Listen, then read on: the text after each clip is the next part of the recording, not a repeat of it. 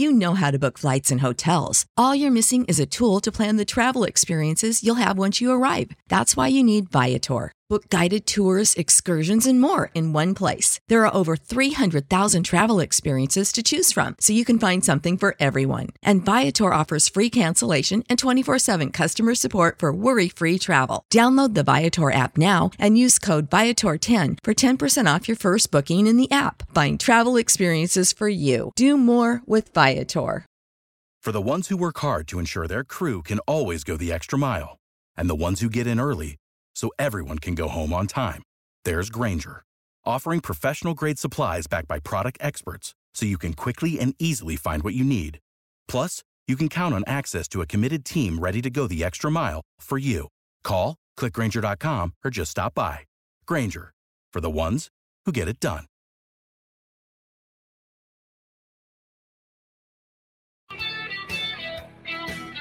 Big Sills National Football Show. Appreciate everybody coming aboard. Thank you, as you always do. And it is Combines Week. It's getting ready for the NFL Draft.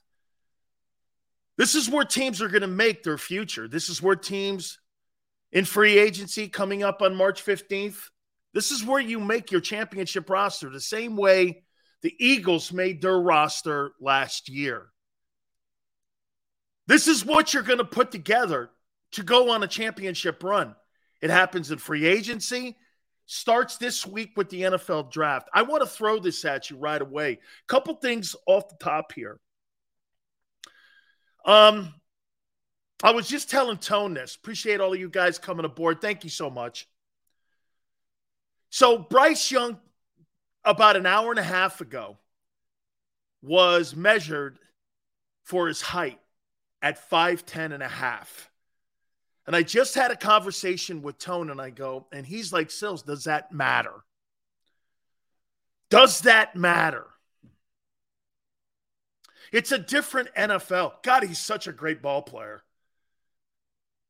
He's such a good player. But it's 5'10 and a half. Is that something that would turn you away from drafting him number one overall? The Bears are getting a lot of conversation from teams wanting to get up to number one.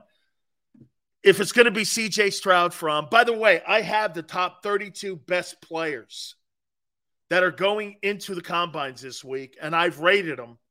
And I'm going to get to that probably at the bottom of the hour here. A couple topics to throw off at you. Man, I mean, five, ten and a half.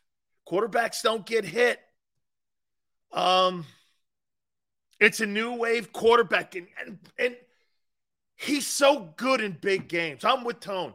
His athletic ability and his play making ability, the way he throws the ball, he's a great quarterback. But will his size hold him back? Would you would you take a first round draft choice at him? I probably would. Number 1 overall, I don't know. That's an awful tiny dude. Yeah, and and um, hey, Pooh, he's he, he's like 190 pounds. So he's 5'10 and a half, 190 pounds. Man, that's tiny. That's tinier than Drew Brees. And I'm like, man, I saw Brees in Purdue in his last college football game. It was against Georgia. I was working sidelines at the Outback Bowl. And I, I remember going home and telling my, my wife, I go, man, this guy Brees can play. But I just thought he was too small. And it goes on to obviously when he walks out of the game, he's the all time leading yardage guy.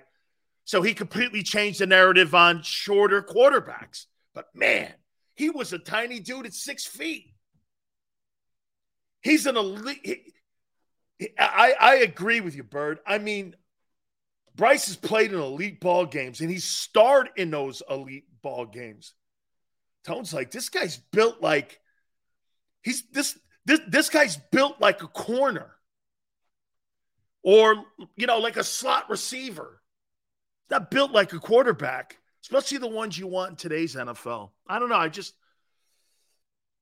five ten and a half. We'll talk more about that. By the way, he's highly rated going into the combines. All right. Let me start this out before we get to the topics here. And, and again, we're going to go over the top.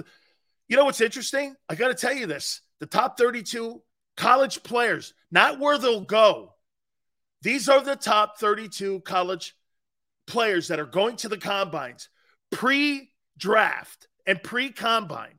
In what they're rating, I got to top 32. You know what's funny? The Eagle picks are right around the guys' needs that they need. I'll explain when we get there. It's it's pre- you you you may be in a position not to have to overdraft, which a lot of teams fall into. Like, I mean, here here, I, I just said this to Tone as well. If Caleb Williams was in the draft, would he go number one overall? Probably. So when you look at the quarterback class, you're like, is the better class next year? Or is it this year? The best prospect is in next year's draft. So we'll, we'll, we'll get to that here in a minute. I appreciate everybody coming aboard. Neil, he's just a little bit bigger than Doug. I played against Doug both collegiately and professionally. Doug was a really good player. You know, one of the things my wife noticed about him when we were at a Super Bowl, my wife was producing for me, and she said, I've never met a man with bigger hands in my life than Doug Flutie. And Doug was a great athlete. He really was. She, my, my grandfather had enormous hands. I got big hands. She said, Dan, I've never seen a guy with bigger hands in my life than Doug Flutie. So we'll get to that here in a minute. I want to ask you something about Carson Wentz and Jalen Hurts. Do you think what the Eagles did with Carson Wentz and Carson's Carson Wentz's failure in Philadelphia will help or hurt Jalen Hurts in the contract negotiations. I thought about this last night. Do you do you think it will help or hurt Jalen Hurts? Um, man, everything that they wanted Carson Wentz to be, they saw in Jalen Hurts. Funny, all the physical attributes that you want in a quarterback are in Carson Wentz. If you could just put those two guys together, I think that's exactly what the Eagles wanted to, to look like. The physical stature and abilities of Wentz with the leadership capabilities, the athleticism of Jalen Hurts. Okay? I, I, I think they wanted both of these men. Tone goes, we got to go back to why Wentz failed in the first place. The mentals and the lack of attention to detail is why he failed. Well, that's also a failure on the organization, Tone, for not identifying that quick enough. Instead, they rushed to judgment and gave him a $38 million per year deal. So there's failure all around. And I mean, Carson Wentz sure failed. So did the Eagles massively. Set the franchise back to a team that would end up winning only four games. And then having to build a one year team, which they did a year ago. You understand that this, you understand the position that the Eagles are in still stems from the collateral damage of the Carson Wentz deal. You understand that, right? The Eagles are in a position right now. They're in a position right now of looking at all the players that they can't bring back because of the collateral damage of Wentz's decision and them going out and giving him a contract extension. This all goes back again, but I want to bring it to Jalen. And again, I'm not relitigating the Carson Wentz thing. I don't give a shit about that anymore. I don't care. No one cares. Stop. Mental, soft, sure.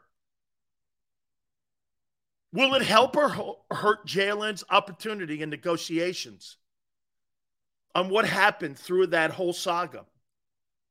Will it help or hurt?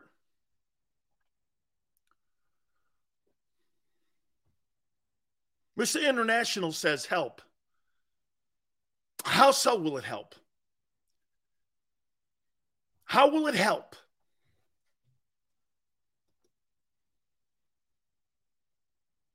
It will hurt more than it will help. Funny. I look at it like this. Do you feel if I'm the Eagles and I'm uh, here? Because it kind of it kind of is exactly what people are talking about with Bryce Young here a little bit. Look how small he is. He's not really the prototype. Jalen's not the prototype. And you know what? Quite frankly, Tone's right. That narrative may be changing. I'm going to get to that here in a second. That narrative may be changing. Sills, this is what you're getting more out of college. You're getting these RPO guys. This is the position you're now getting out of college edge rusher, wide receiver, cornerback, and quarterback. The rest of them, those are the money positions. When I go over the top 32 guys, you're going to see that. Corners, edge rusher, O line, wideouts, quarterbacks. The rest, okay? I think this is going to help Jalen Hurts, the failure of Carson Wentz. Let me tell you why. Everything that we saw that we did wrong is going right now. At the end of the day, Jalen Hurts is paying for the Carson Wentz mistake. He's paying off Howie's debt. I'll give you an example. The RG3 complete debacle in Washington. You know, in the end, it didn't pan out. Three first rounders. He was the rookie of the year in the NFL. But what was Mike Shanahan smart to do? In the fourth or fifth round to get Kirk Cousins. Cousins paid off the bad move. Jalen Hurts is paying off the bad mistake and decision by the owner and the GM on Carson Wentz for where he is now. The Eagles have two first round picks. And guess what? Now they have the guy that they're comfortable in. He's also paid off the despicable mistake of Carson Wentz into a contract of his own. And this is why the Eagles are more willing than ever before to open up the checkbook for Jalen Hurts because they see all the massive mistakes that they made during the Wentz move that's coming into a successful light here with with Jalen Hurts. Am I wrong? How he's paying off for his bad move here. And the faith he had in the second pick, it's it's paid off the Wentz deal. Do you agree? Jalen Hurts is going to benefit from Carson Wentz's failure. With more money, more security, more belief by an ownership and general manager's office that are willing to go out and get A.J. Brown.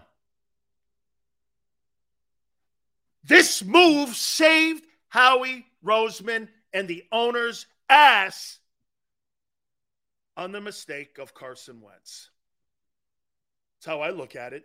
Carson Wentz, erased. The second pick, you didn't have to waste the first round pick.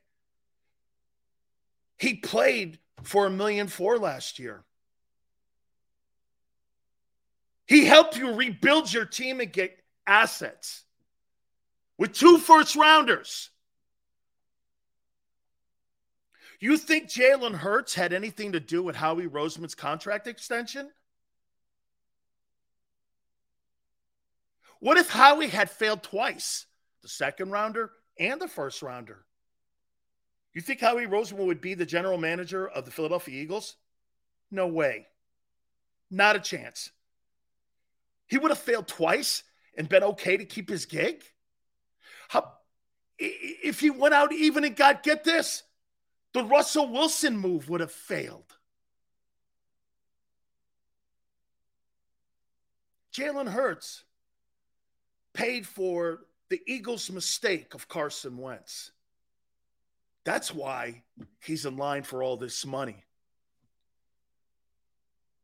Am I right?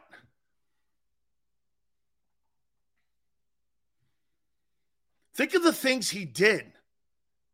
Tone covered the first round mistake, covered the contract, started winning, played at a cheap rate for two years, validated the general manager's second round selection. Howie Roseman last year got two first round picks for what? A quarterback in the April draft of this year. He wasn't looking for an edge rusher. He got it in Reddick. He wasn't looking for a corner or safety. He got it in CJ and Bradberry. He was planning on paying for all those guys. But on the way to the Super Bowl, Jalen Hurts pans out and plays out.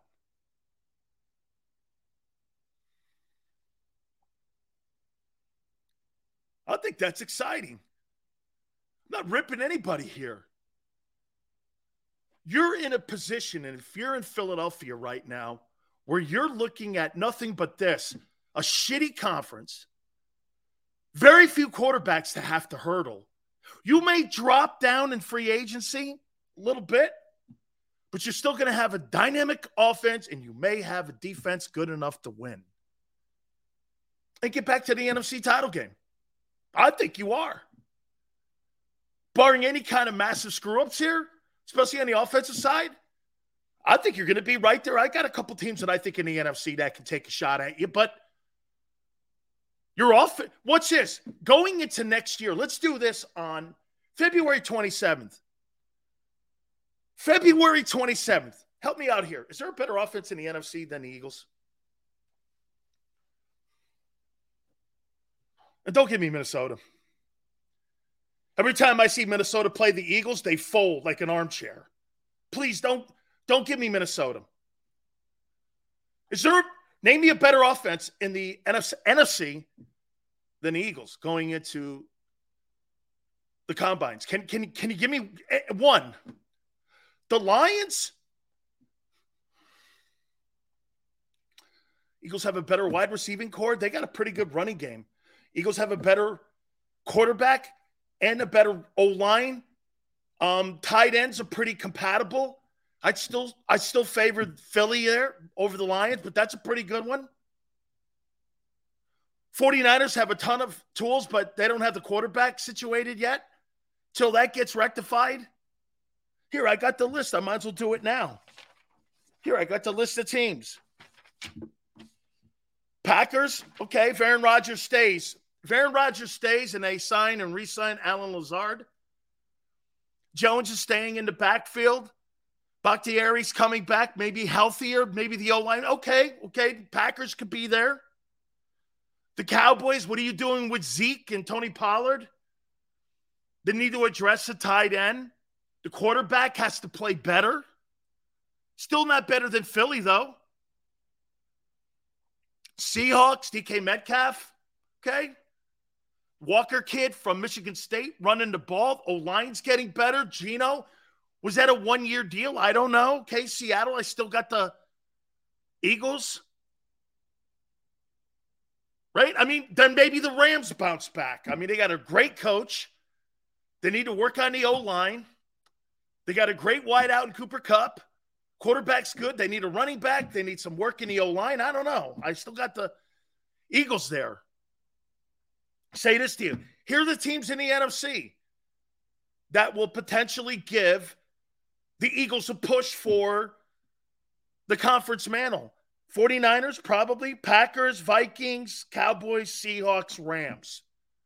That's not a gauntlet to get through again. That's not the gauntlet of the quarterbacks that you're going to have to sit there and go, Jalen is going to be in a game versus a guy who's superior to him and throwing the ball. 49ers don't have that. Packers do. The Vikings don't. For whatever reason, Dak is successful against Philly. He is. You could say he's not all you want, but he beats you all the time. Seahawks, Geno, we'll find out. We're seeing them this year. In Stafford and the Rams, two years ago, they won a Super Bowl. I don't know, but I still think the Eagles are better, even making steps backwards on defense. Okay? I mean, they got, hey, Dak Prescott beats the Eagles for whatever reason. He does. He does, okay? I got a new list of the Eagle free agents from Mike Florio's at the combines. He sent this over to me. Do you know on his list, he has 10 Philadelphia Eagles that are going to be in the top, what is it? The top 100, they have 10. The Eagles have 10 free agents, according to Mike Florio, in the top 100. Okay? CJ's number nine, Gardner Johnson. Man, he's going to make a bunch of money. 14 4 tops. Man, Howie paying for a safety at $14 million, almost $15 million. Bradberry, tw- he's ranked 12th. He's going to make 16. That's $30 million. These two guys are not even going to remotely think about coming back unless one of them's tagged. If the only way Bradberry and CJ Gardner Johnson come back is if they're tagged, and you can only tag one of them. TJ Edwards, according to Florio's number 17, he's going to make 7 million bucks. Minnesota would clearly pay that. You're not signing him back. Those three dudes are gone. He's got Fletcher Cox, I think, a little high at 28. So the two defensive tackles in Philadelphia, Javon Hargrave is number five. He's going to make $18 million. He's the fifth rated free agent, according to Florio, heading into the combines. Hargrave's going to make $18 million. Wow. Fletcher is 28th. He's to make 10 million bucks. He's to make $8 million. He ain't to be in Philly.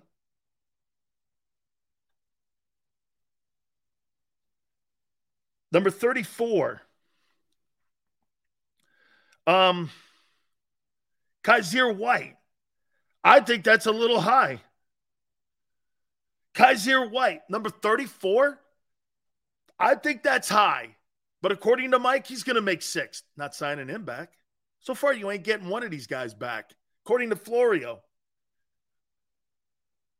Seumalo's number 50. Shit, he's going to have 30 teams wanting to negotiate with him. Miles Sanders is number 73. Marcus Epps is number 92. He's going to make some money. I'm thinking he comes back. Man, that's a lot. That's a lot of free agents. It's a lot of free agents. You're going to have to do a lot of work, in my opinion, in the upcoming draft.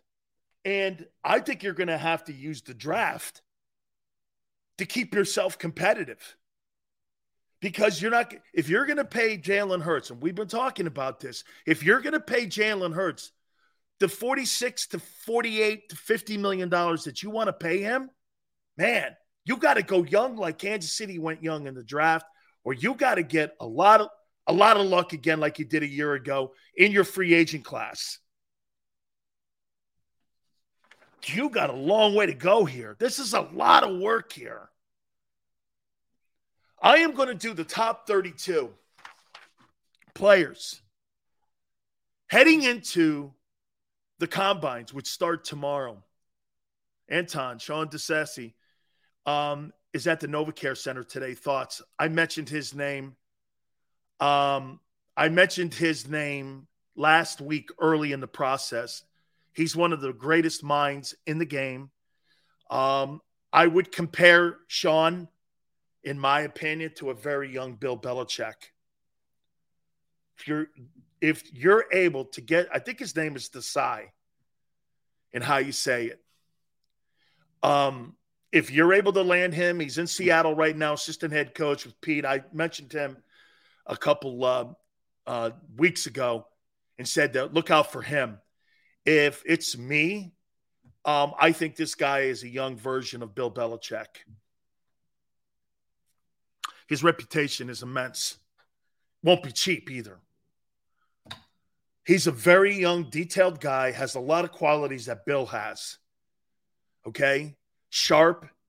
Um, he's going to be he's going to be a coordinator that's going to take the pieces that you know why it's smart to look at him. I wouldn't be shocked if he doesn't get out of the NovaCare Center tonight, becomes the new defensive coordinator later at the end of this program so that they can go to the combines with him tomorrow.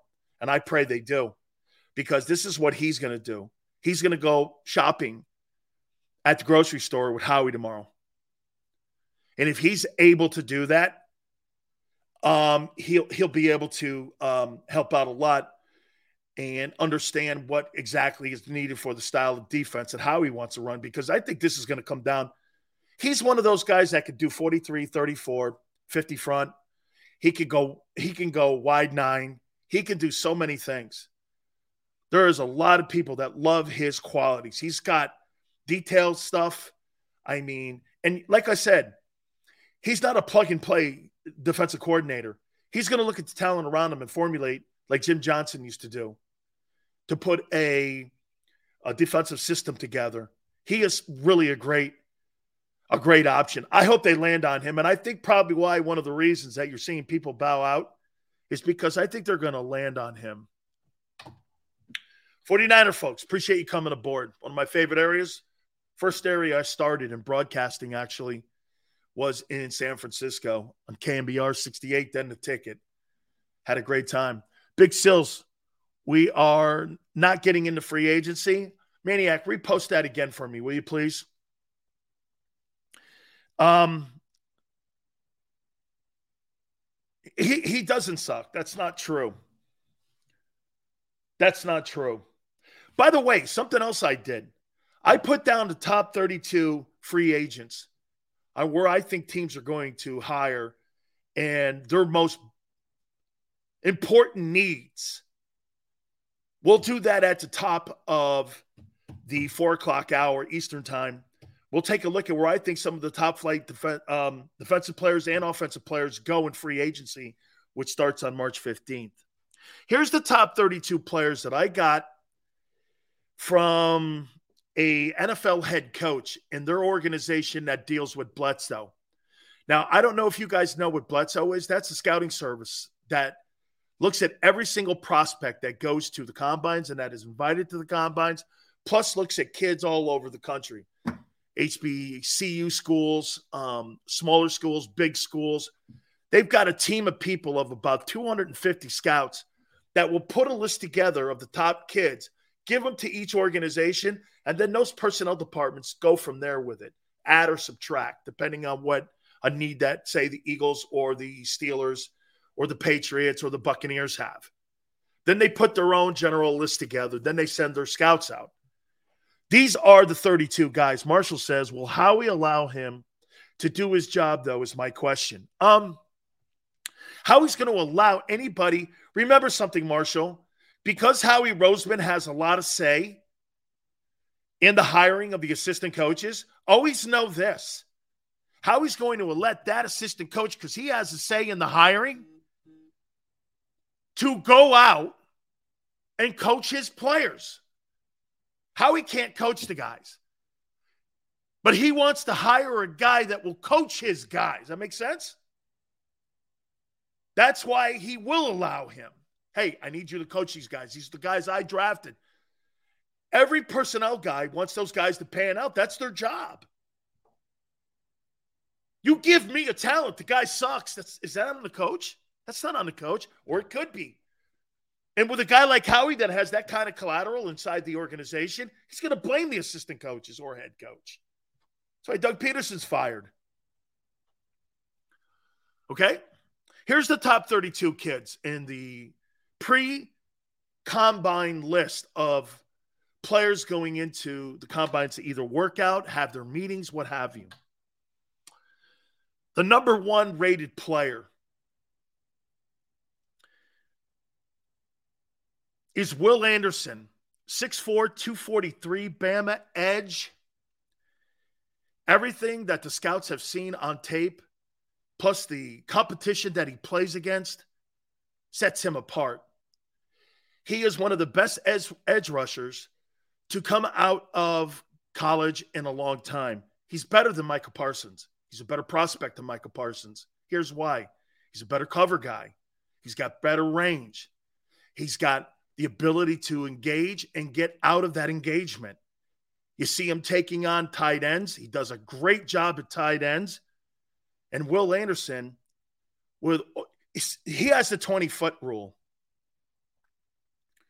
All you need to see is 20 feet of this guy's game film, and you know he's a player. And he is the best defensive player that Nick Saban has ever coached. From Toledo to Michigan State to LSU to the Dolphins and Alabama. He's the best player he's ever coached. Number two, Jalen Carter, 6'3, 300 pounds, Georgia, D line, play him anywhere force, feet, hands, disengages well, doesn't play high. You want to hear this? He's by far a better player than Jordan Davis. It's not close. It's not close. He's more active. He's more productive. Um, I wouldn't know about leadership because I hadn't spoken to him. Yeah, Anton, I said that he was going to get cut on Friday. Carson Wentz cut. That doesn't shock me. Doesn't shock me. So get this the two best players. This tells you right now the two best players in the upcoming April draft or heading into the combines with defensive players. Shows you what the need is. Now, I want you to keep an eye on the Eagles' 10th pick and their 30th pick, okay? On the players that we're kind of looking at anyway. Number three, Bryce Young. Boy, says six feet, 194. That's a stretch in itself. He was measured today at 5'10 and a half. 5'10 and a half, 184 pounds. And that's tiny. But he is a ball player. He, he's he's he's got such a great resume with all the big games that he's played in. And Danko six feet in cleats. Probably. Probably. Look, I I think he's really good. Yeah, I, I think he's a great football player. I really do. I think Bryce Young is a great ball player, but 5'10 and a half, 185 is a little dude. How about this? What would I say that he's a smaller version of Patrick Mahomes?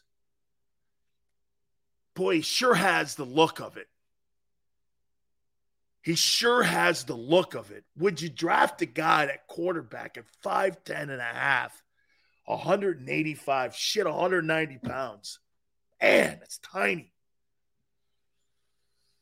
Man. These are the top 32 NFL players, not where they'll go, heading into the combines. Peter Skoronski, 6'4, 315, Northwestern, the best OT in the draft. Watched him play. Again, Big Ten dudes. Uh, Aidan Hutchinson was good. Ojabo was good. The kid from Iowa was good. Edge rushers in the Big Ten, probably good. So that's a good evaluation. He goes against some pretty good talent. Okay, Big Ten guys. Joe Thomas was in that conference. So, yeah, you know, Orlando Pace. So I yeah, I, I I think that's a good evaluation. When you watch him play, he's great. Number five, you guys are going to like this. You know who the fifth highest rated player going into the combines is? It's Bijan Robinson, six feet, 222, Texas Longhorns running back. Somebody's going to get a steal. If you take that guy later in the draft, that's why Barrett was saying this. I would take him at 30. Can you imagine this? Someone's going to get a great player. This is what we talk about draft value. He's the fifth rated player heading into the draft. But because the position is not a position of need with a lot of people, he's going to fall in the draft far. This right here, my friends, is the Derrick Henry effect. Plus, he hasn't played on a lot of great teams in Austin. This guy here, think about it. He's going to fall to somebody, and they're going to get a great football player. What if he lands in Kansas City and the Chiefs draft him?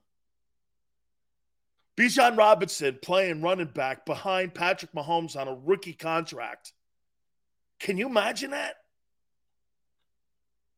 They get him at 31, or even say they trade up, nurse sits, and you're going to get that kid on a rookie contract sitting behind Patrick Mahomes. That's what we call a steal, and that's how you continue to build your football.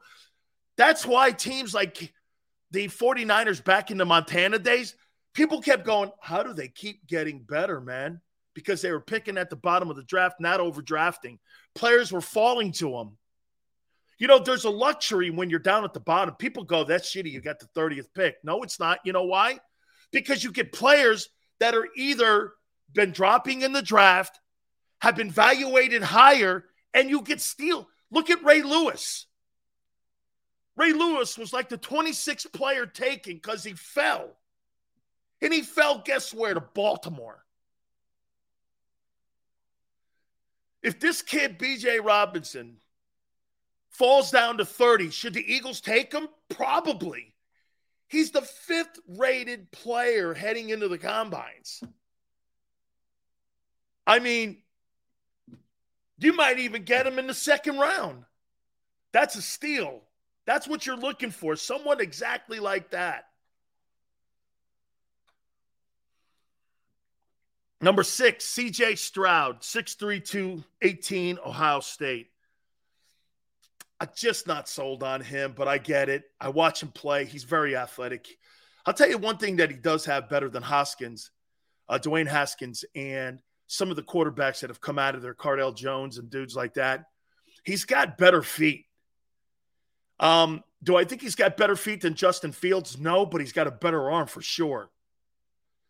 He he he he's probably one of the better talents at that position Ohio State has ever had. At least he's going to have a fair opportunity. Now it's going to come down to processing information if he can do it or not. Because that's what the quarterback position really is. It's about processing and your feet. The rest of it can be taught. Ask Jalen, ask Joe Montana, and that's Tom Brady. The processing of the information. This is why Testaverde failed. That's why Vinny was a floater. He'd float back. He couldn't process the information, throw a shitload of picks. That's what happens with young quarterbacks. Walsh told me it's all in the feet. Now, look where we are here. Look where we are. Seven Christian Gonzalez, 6'2, Oregon cornerback. You're right around the Howie Roseman 10th pick. You're right around the Howie Roseman 10th pick. And that kid Gonzalez is at seven. You're right there. So the chances of you overdrafting are looking pretty good when we get down to the 10th pick. Now, again, this is not where these players are going. These are the 32 highest rated players in order heading into tomorrow's combines. I found out some more information on Christian Gonzalez. He was a Colorado transfer. Then he went into Oregon. And um, Mario says the kid's a great player. Number eight, Tyree Wilson, 6'6, 275, edge rusher, Texas Tech. Edge and corner. two areas we think that the Eagles. Now, get this. BJ uh, um, Bijan Robinson is there as well. I don't say you get him at 10, but do you trade down and keep trading down? Because once he's at a five, he's a steal. Do you keep targeting him? A corner and an edge. Three things you need. Jalen's going to need a running back. You want an edge and you want a corner. The corners is right around 10. Keep trading down. I would I would I I might spot this kid from Texas. Number nine, Paris Johnson, 6'6, 310 Ohio State offensive tackle. Probably not a need that the Eagles are going to go for. They can address that in the second and third round. Follow me here. Now we're at 10. Look at the players at 10 you get to choose from. Myles Murphy, 6'5, 275 Clemson, edge. Good player. Good player. Robinson, running back. The pick's too high for him. If I'm going to land him, I want it later. Do I trade out and down? Because why? Guess who's the 11th rated athlete going into tomorrow's combines? Devon Witherspoon. Six feet, 180 Illinois cornerback. There's your guy. He's at 11. Trade back, get another pick, or the 12th highest rated player, Joey Porter Jr. 6'2, 194, Penn State. Do you trade down to 12? Robinson still on the board. Got an edge. Porter's there.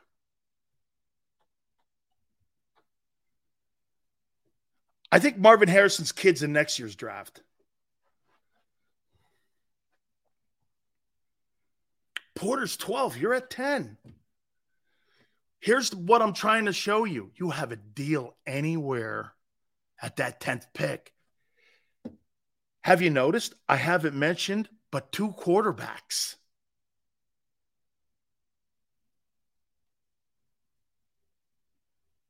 That's crazy. I haven't mentioned two, but two quarterbacks yet. Howie's sitting in the catbird seat again. Number 13, Will Levis, Kentucky, 6'3, 232. Penn State transfer to Kentucky, played against some pretty good kids. They're, they're looking at this kid and they see like a Josh Allen kind of guy. He's big, pretty fast. I thought he was really good. Played with lesser talent at Kentucky, still won ball games. 14, Brian Branch. Imagine if you traded down here if you're Howie and you got a safety at 14 and you traded the 10th pick away for another one and a two because someone needed a quarterback. Howie's going to have a ton of people on hold draft night. He's going to have a shitload of people at 10. It's right in the middle of the draft almost. It's clearly you're you're you're you're you're you're clearly with the 10 best players.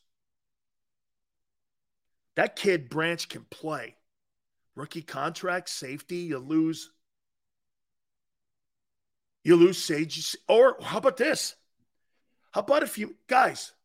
How about if you trade down to 14, get Brian Branch, who's the 14th rated highest player going into the draft. You move CJ to, to cornerback and you put this guy at safety at a rookie deal. How would you feel about that? And you got Epps back there. Epps, Branch, CJ, Slay. What, what do you make of that secondary? What do you what do you, what do you make of that secondary? Branch at safety, slide CJ over the corner, Slay at the other corner, CB1. Tony goes, Slay's too expensive. Yeah, so would the cap hit 26 million.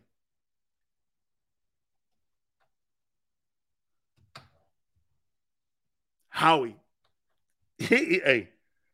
Now, again, what I'm doing here is I'm not telling you where these guys are going. I'm telling you who the 32 highest rated players in order are. Number 15, Broderick Jones, 6'4, Georgia offensive tackle. Probably not an area there that Philly's looking at. Look at these players that you're going to be able to trade down for. Bryan Bresee, 6'5, 305 Clemson, interior lineman. Would the Eagles think of trading down and playing Jordan Davis and the Clemson DT, and you move off a of Hargrave and Fletcher, and you have those two guys with Milton Williams backing them up, all of them on rookie deals, so you can follow me, so you can pay for your linebackers and secondary either through the draft or through free agency.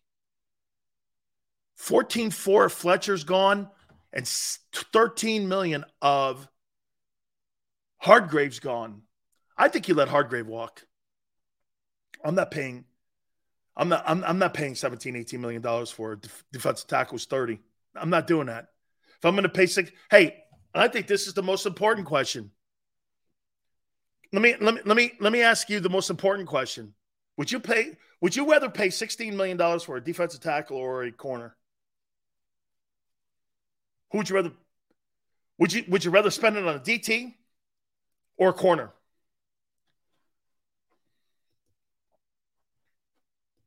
Why?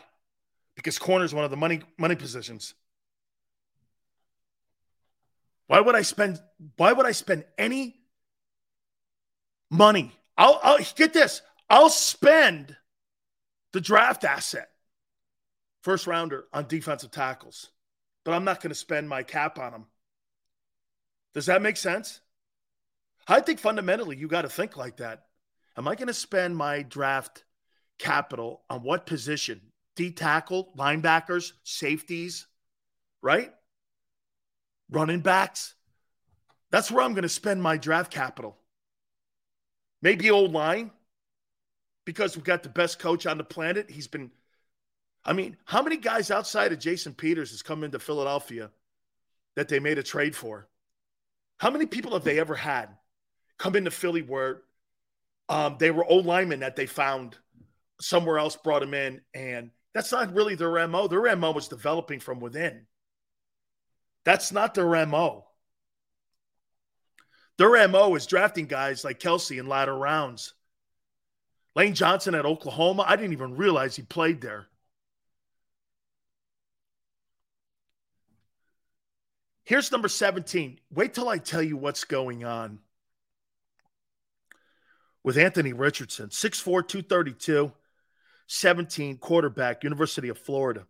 Do you know there are seven teams going into this week's combines? And you know what they're saying? He may be the number one overall pick. He is skyrocketing up the draft board and up how people are viewing him. You know why? Jalen Hurts, Josh Allen, um, maybe even Trey Lance Justin Fields, Trevor Lawrence. Because you know what? Tone said to me before we even went on the air. Tone goes, Sills, maybe this is just a new wave of what the NFL is looking for. Anthony Richardson just might actually be exactly what the NFL is going to look like in five years from now. Big, physical, maybe not the most accurate, big arm, though can run, it can take punishment. He's an RPO guy. He's a dual threat dude. Maybe that's what you're looking at. You know what's funny? Colin Kaepernick was this guy. You know, Colin Kaepernick's biggest. Hey, hey, Tone, think of this. Colin Kaepernick's biggest influence and impact on the NFL may be his style of play instead of his activism. Because Colin Kaepernick was this dude. Kaepernick led a team to the Super Bowl. And his last year stats didn't suck. That team sucked. Look it up. He was on pace for a pretty good year. Okay. Colin Kaepernick, when he took that Niner team to the Super Bowl and Jim Harbaugh saw his physical skills, that guy right there is exactly what Anthony Richardson is today. Am I wrong? Anthony Richardson is a modern day Cam Newton. And this is what the NFL may look like in five years. You guys are right. You, you, you guys are right.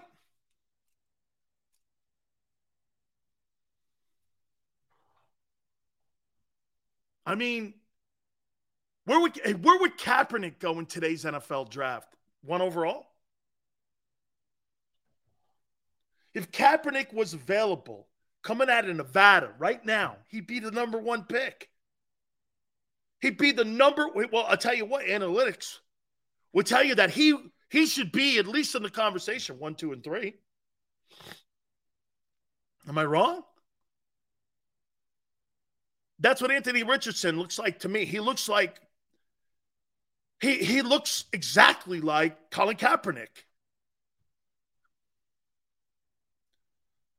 Kaepernick put a, put together a great career.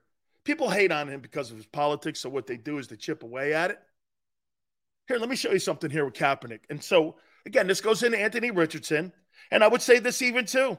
I think Jalen Hurts has helped guys like Anthony Richardson more than what people want to think. The dual threat guy got a team to the Super Bowl. Colin Kaepernick stats. I want, I want to show I want to show you something here and why people always always put Kaepernick's numbers in San Francisco and they don't they don't do him justice. Now again, you're never going to get a high percentage when it comes to dual threat guys. Even Lamar Jackson doesn't have one. 21 touchdowns, 8 picks. 19 touchdowns, 10 picks. 3197, 3369. Even in the last year, when everyone said he sucked, in 11 games, Kaepernick had thrown for 2241. He was going to throw for 3,400 yards again. He had 16 touchdowns to four interceptions in 11 games. He was on pace to do what Jalen did. And if you put his running numbers together that year, he had 468 rushing yards in 11 games. He was on pace for seven. He would have had a Jalen Hurts year. Colin Kaepernick would have had a Jalen Hurts here.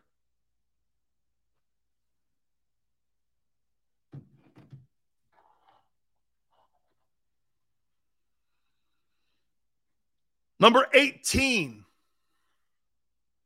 Quentin Johnston, 6'4, 215 TCU wide receiver everybody in Philadelphia. Here's the school TCU. They go, no, thank you. I'm bowing out. Number 19, Jordan Addison, the transfer from Pitt into USC, six feet, 175. Wide receivers, the 19th player ranked going into the combines. Bob Gosills, can you get Dustin Regan on this week? I don't know this week, Bob. They're pretty busy at the combines. I'm getting Bruce Arians tomorrow. By the way, our friend Gary Cobb at 4:30 Eastern will be with us in hour number two. Um, uh, so I'm getting Bruce from the uh, combines tomorrow, executive with the Buccaneers. I think we're going to get him to blame Brady for the failures of the Bucs last year. So I think we're getting him on.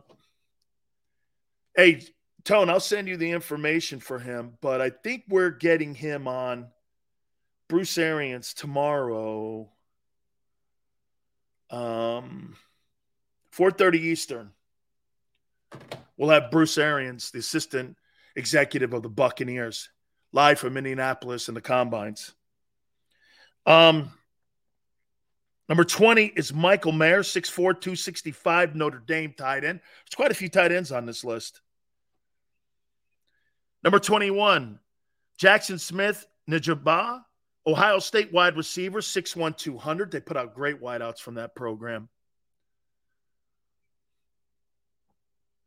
The real goes Kaepernick's the best quarterback the Niners have had in 20 years.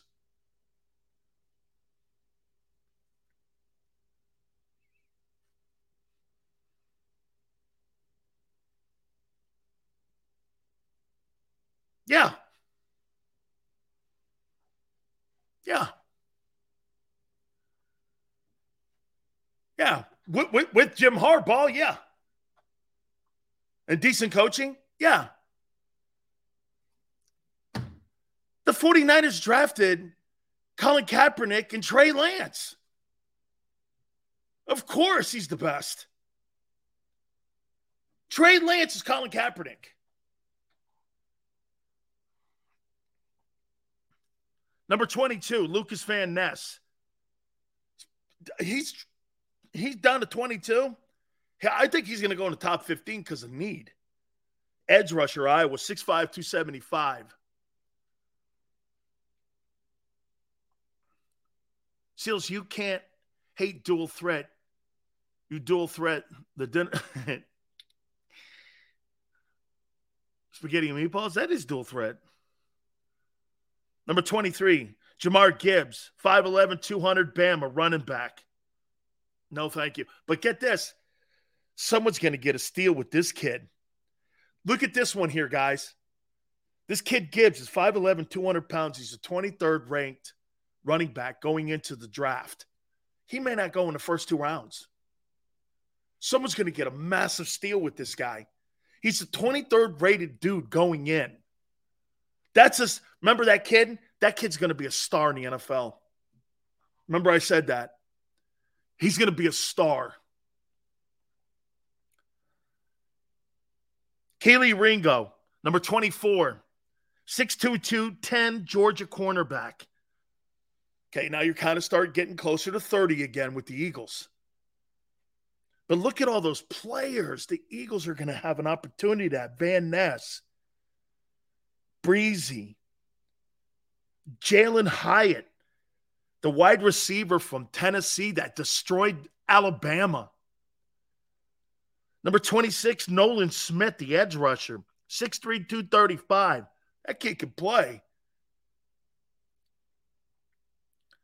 Cam Smith, six foot 188, South Carolina cornerback. Now you're starting to get around that 30 mark again.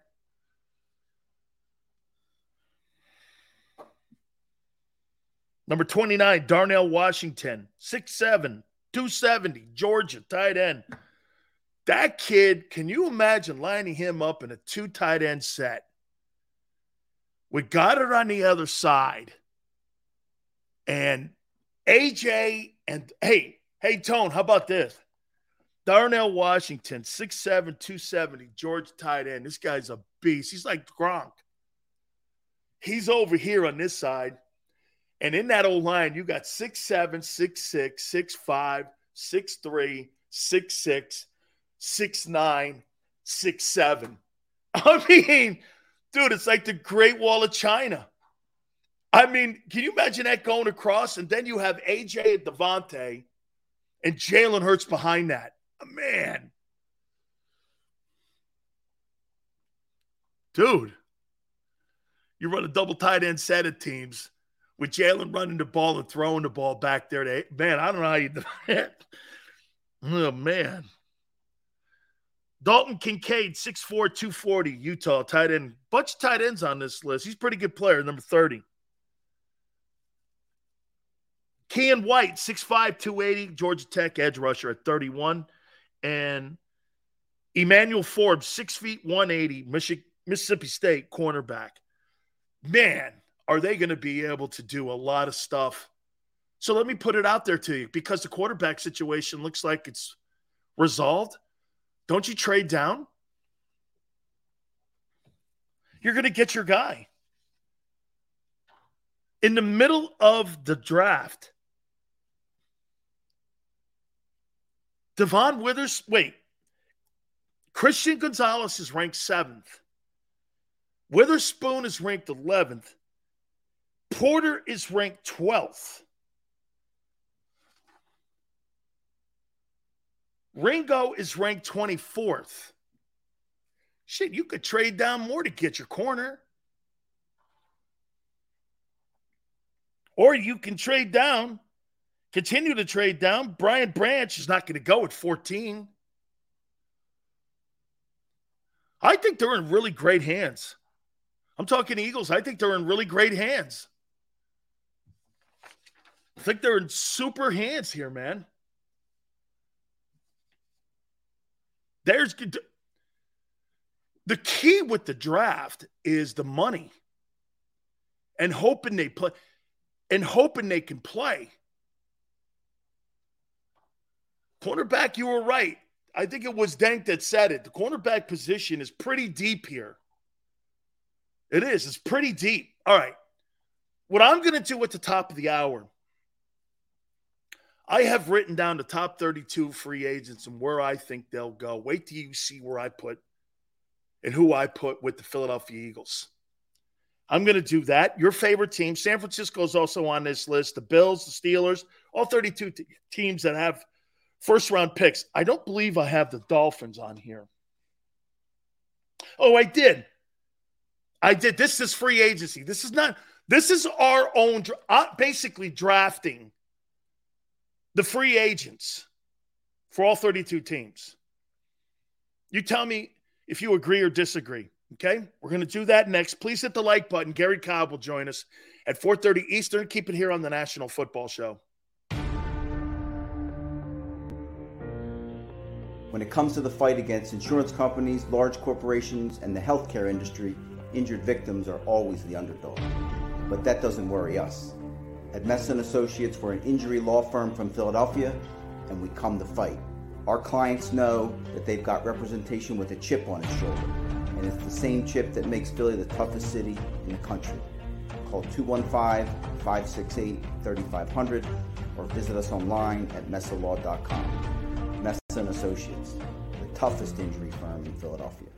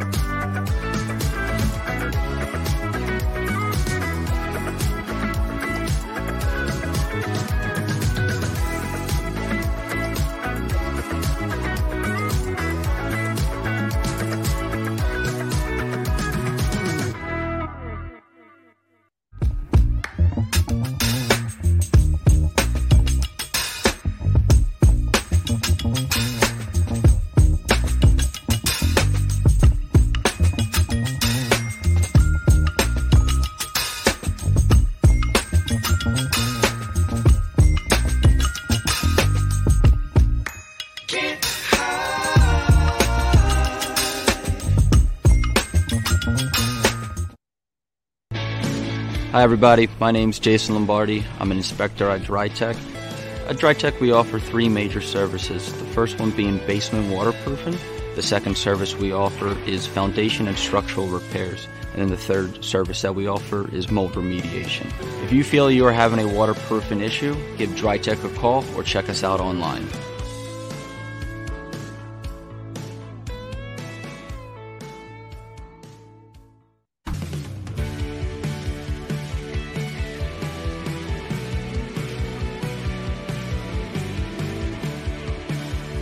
Name is uh, Fran Salerno. I'm a managing director here at Del Valle Insurance Group. Been in the business for over 36 years, saving people money on their insurance needs. Give us a call. Let us help you custom design an insurance plan that meets both your needs and budget.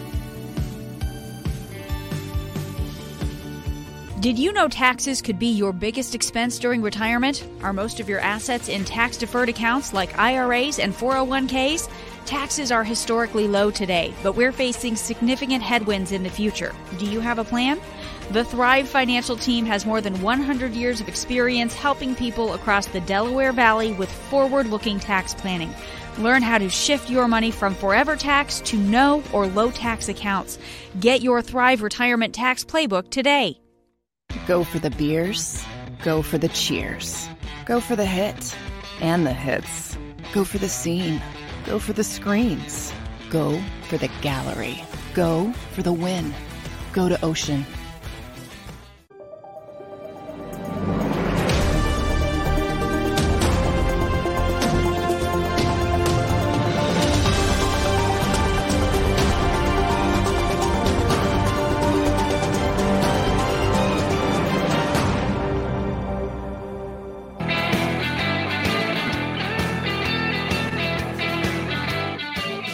National Football Show, please hit the like button.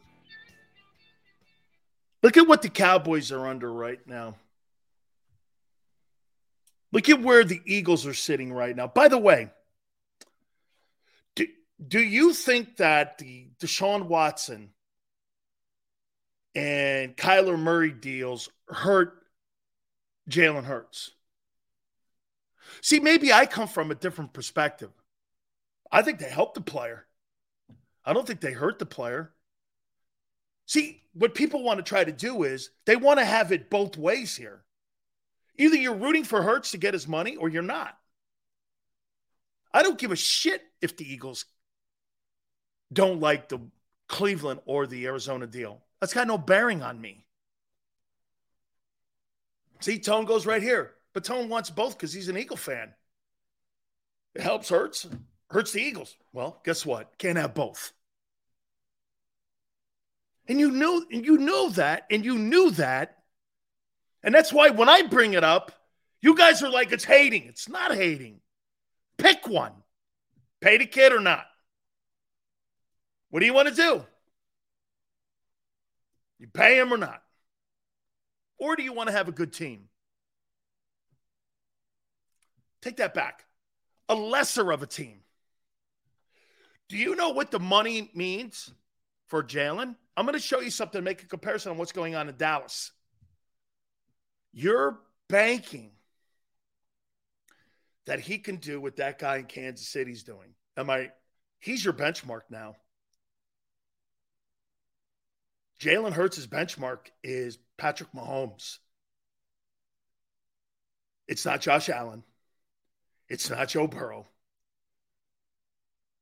It's Patrick Mahomes. If you can't do the things that Patrick Mahomes is doing, you're the Cowboys. You want me to tell you and show you a little bit of your future? Okay. How many people want to pay Jalen Hurts $50 million this year? How many people want to pay Jalen $50 million?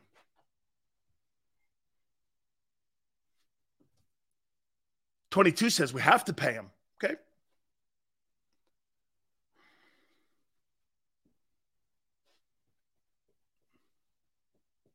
How many people believe they're paying Jalen Hurts 50 million? We gonna pay him more than the guy in Arizona. I agree. Mahomes is the benchmark. By the way, is Patrick Mahomes the only guy we've seen in this era of con- quarterback contracts deliver a Super Bowl with a lesser team?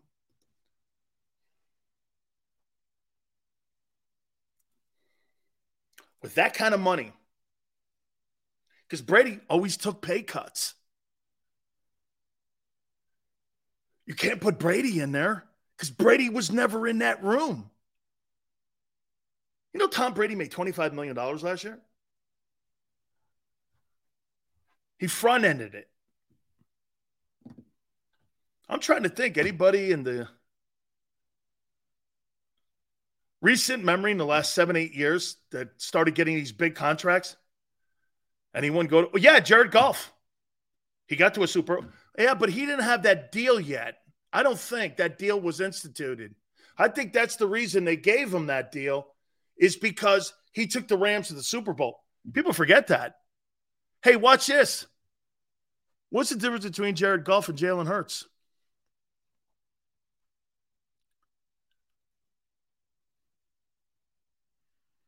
Statistically, had a better year than Jalen. What's the difference? He's been to a Super Bowl.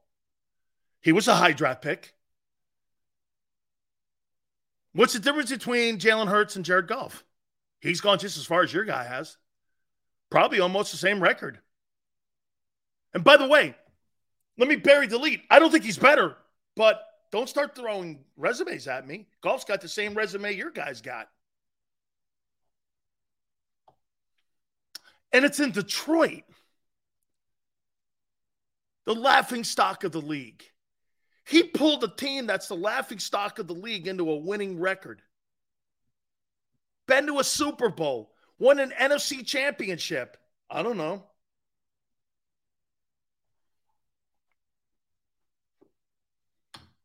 I'm not telling you. I would take Jalen. Uh, I, am not telling you that I would take Goff. I'm not saying that. I'm just saying don't start talking to me about winning. The guy in Detroit's done the same thing you've done. Joseph goes, Goff is a mummy. the same resume as your mummy.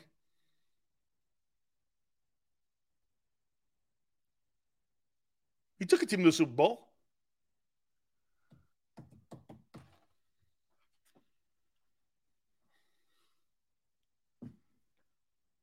I mean, but you're going to pay your guy 50. So did Goff's deal? Hey, what's, you know what? Did Goff's deal eventually work out? Yet to be determined. Tone, Tone just asked me, any of those deals work out? Goff's deal might. Winning record in his second year starting in Detroit. Who would have thought that? That the Lions may get the better end of this thing. Rams did win a Super Bowl. I got to say that. But they've changed the fortunes around of Detroit because of Jared Goff.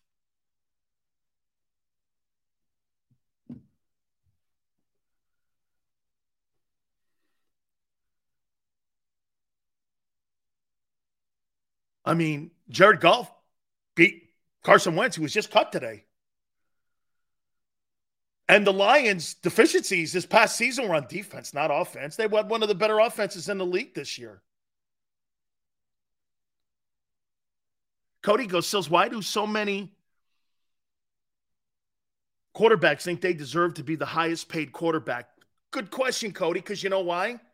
Most people throw that stupid ass comment out, market value and think it applies to your team. And when they do it, I'm going to show you right here now. Okay, watch this. So, you know what the Cowboys are in line to do right now? Jerry came out prior to the combines and said that we have to have an extension on Dak Prescott. You know why they're looking for a contract extension with Dak Prescott, who threw for the most interceptions of anybody in the league with the least amount of games? Why do you think the Cowboys have to get a contract extension? This is what could be headed your way with a lesser team.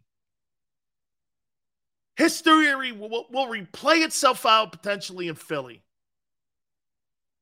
Because in 2023, the hit on the Cowboy cap, they're going to pay Dak Prescott 49.1 million. And in 2024, his cap hit is 52.1 million. That is un unreasonable.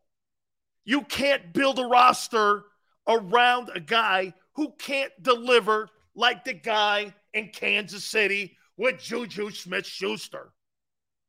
It's impossible.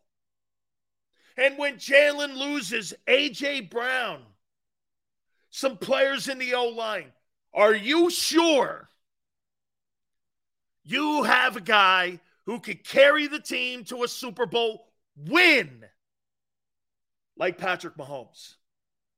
Because if not, you'll be the Cowboys. Bird goes, that's premature. That's history. You have nowhere where you have it where it's worked. You're not compared to Josh Allen anymore. All these quarterbacks are no longer compared to Joe. Jalen Hurts is not compared to Joe Burrow. He's not compared to Josh Allen. He's compared to the guy in Kansas City. But still, he doesn't throw the. Nobody cares. Can he win games like that guy can with lesser talent? That's now the fundamental question. Watch this. You think Kyler Murray is leading the Arizona Cardinals to the promised land with that attitude, with that shitty body vibe, and with an organization run by the Bidwells? At least Jalen Hurts has a shoot. He has a shooting chance. You know why? The organization has been damn good since 2000. Jalen may have the best chance. Watch this. How many think that Joe Burrow's going to get back to the Super Bowl with the Browns running the money? Vet says this.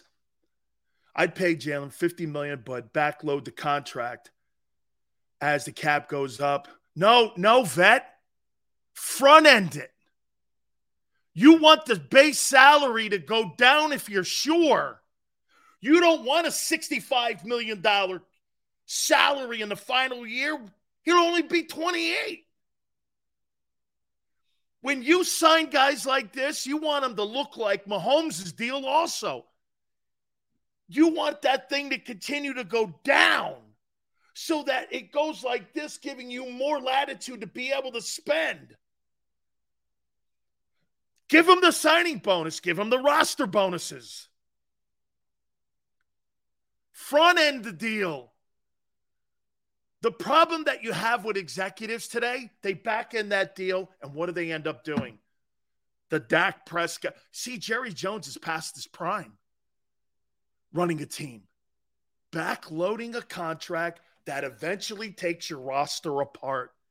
I think Howie knows this. He's going to turn this thing inside out. Give Hurts the money up front. Give him the big bonus up front. If I really have to take a one year whack with it, watch this. And then he's working on still on a rookie contract and you give him the bonus that doesn't apply to the following year and you and you front end the contract, his salary will go down, his base, not the value of the deal. Anton, I, I think you're right. I think Anthony Richardson's a top 10 talent because of guys like Josh Allen and Jalen Hurts. Bird says earn it first. Bird, that's not where we are in the NFL today. You know why that doesn't apply? Kyler Murray didn't earn it first. Deshaun Watson didn't earn it first. Josh Allen hasn't earned it first. Why should I apply that to Jalen Hurts? I'm not that that that's not a negotiating place to be. It's an adversarial place you want to put your your ball player in, and you're trying not to get there. Hurts has to be reasonable. Again, Yale, I don't think it's anything to say that, hey, I'll tell you what, let's put a contract number out there and let's work on the framework, which I said last week I think they're doing.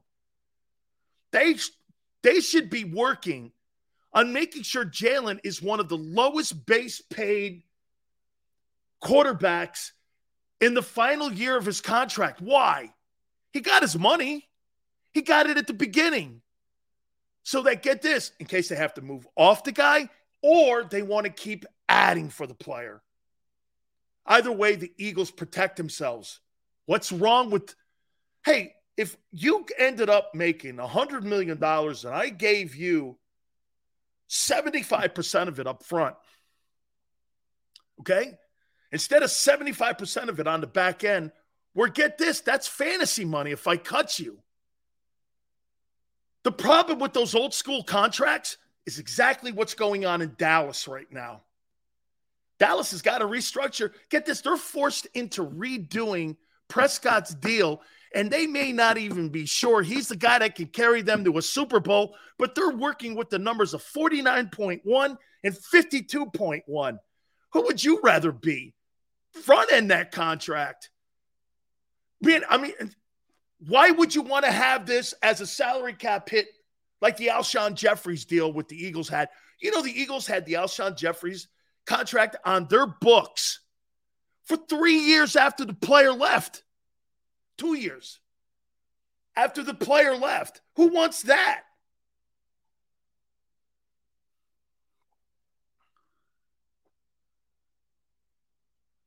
Maniac goes, You come from the perspective that every quarterback for RPO is the same, will have the same outcome. You're you're coming from a place, Maniac, where there's no history to it. You're, you're, you're coming from a place that it hasn't happened. I'm coming from a place that it hasn't happened after they've given the money. I've seen it not work. You've not seen it work. Well, Jalen got to the Super Bowl. Jared Goff got to a Super Bowl. Brock Purdy got to a NFC title game making less than a million. And you want me to pay a dual threat guy who hasn't played a full season yet? Hurts hasn't played a full season. In his entire NFL career, he hasn't. And, and yet you, you think that's going away. He's different. No, he's not. He's like every other dual threat guy so far. He misses ball games. That's a fact. He's missed three. Oh, you're right. That'll improve. Oh, yeah, that'll improve. Because it always does. I see, Maniac. Because it always improves. Gary Cobb will join us at 4:30. Cowboys are in hell right now. Maurice goes, How many big money quarterback dudes win Super Bowls?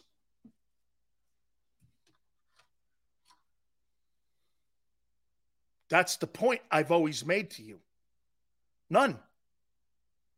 Except the guy in Kansas City.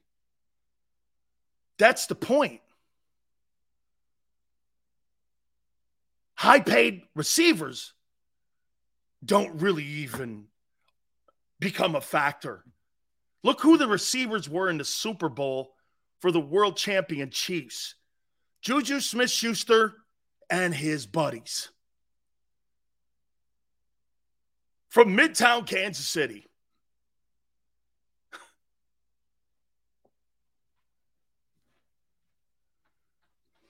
The, the, the, the receiver who has had the second most success in the Super Bowl next to Jerry Rice is Julius Julian Edelman. Do you know that? Edelman. Not DeAndre Hopkins, not Davante Adams, not DK Metcalf, not AJ Brown, but Deion Branch.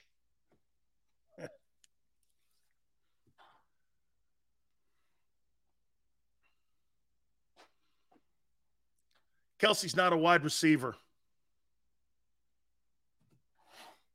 I mean, most of these dudes, Cooper Kupp. Cooper Kupp. one fabulous year. The rest of them, he ain't a Hall of Famer. Cooper Kupp, a Hall of Famer. Wait a minute. Torry Holtz, not a Hall of Famer, but Cooper Kupp is. Hmm. how we got this. Be cool. But I'm not being being cool. I'm a conversation here. Yeah, Deion Branch went to Seattle, thought he was somebody special, broke his little branch, and came running back to New England.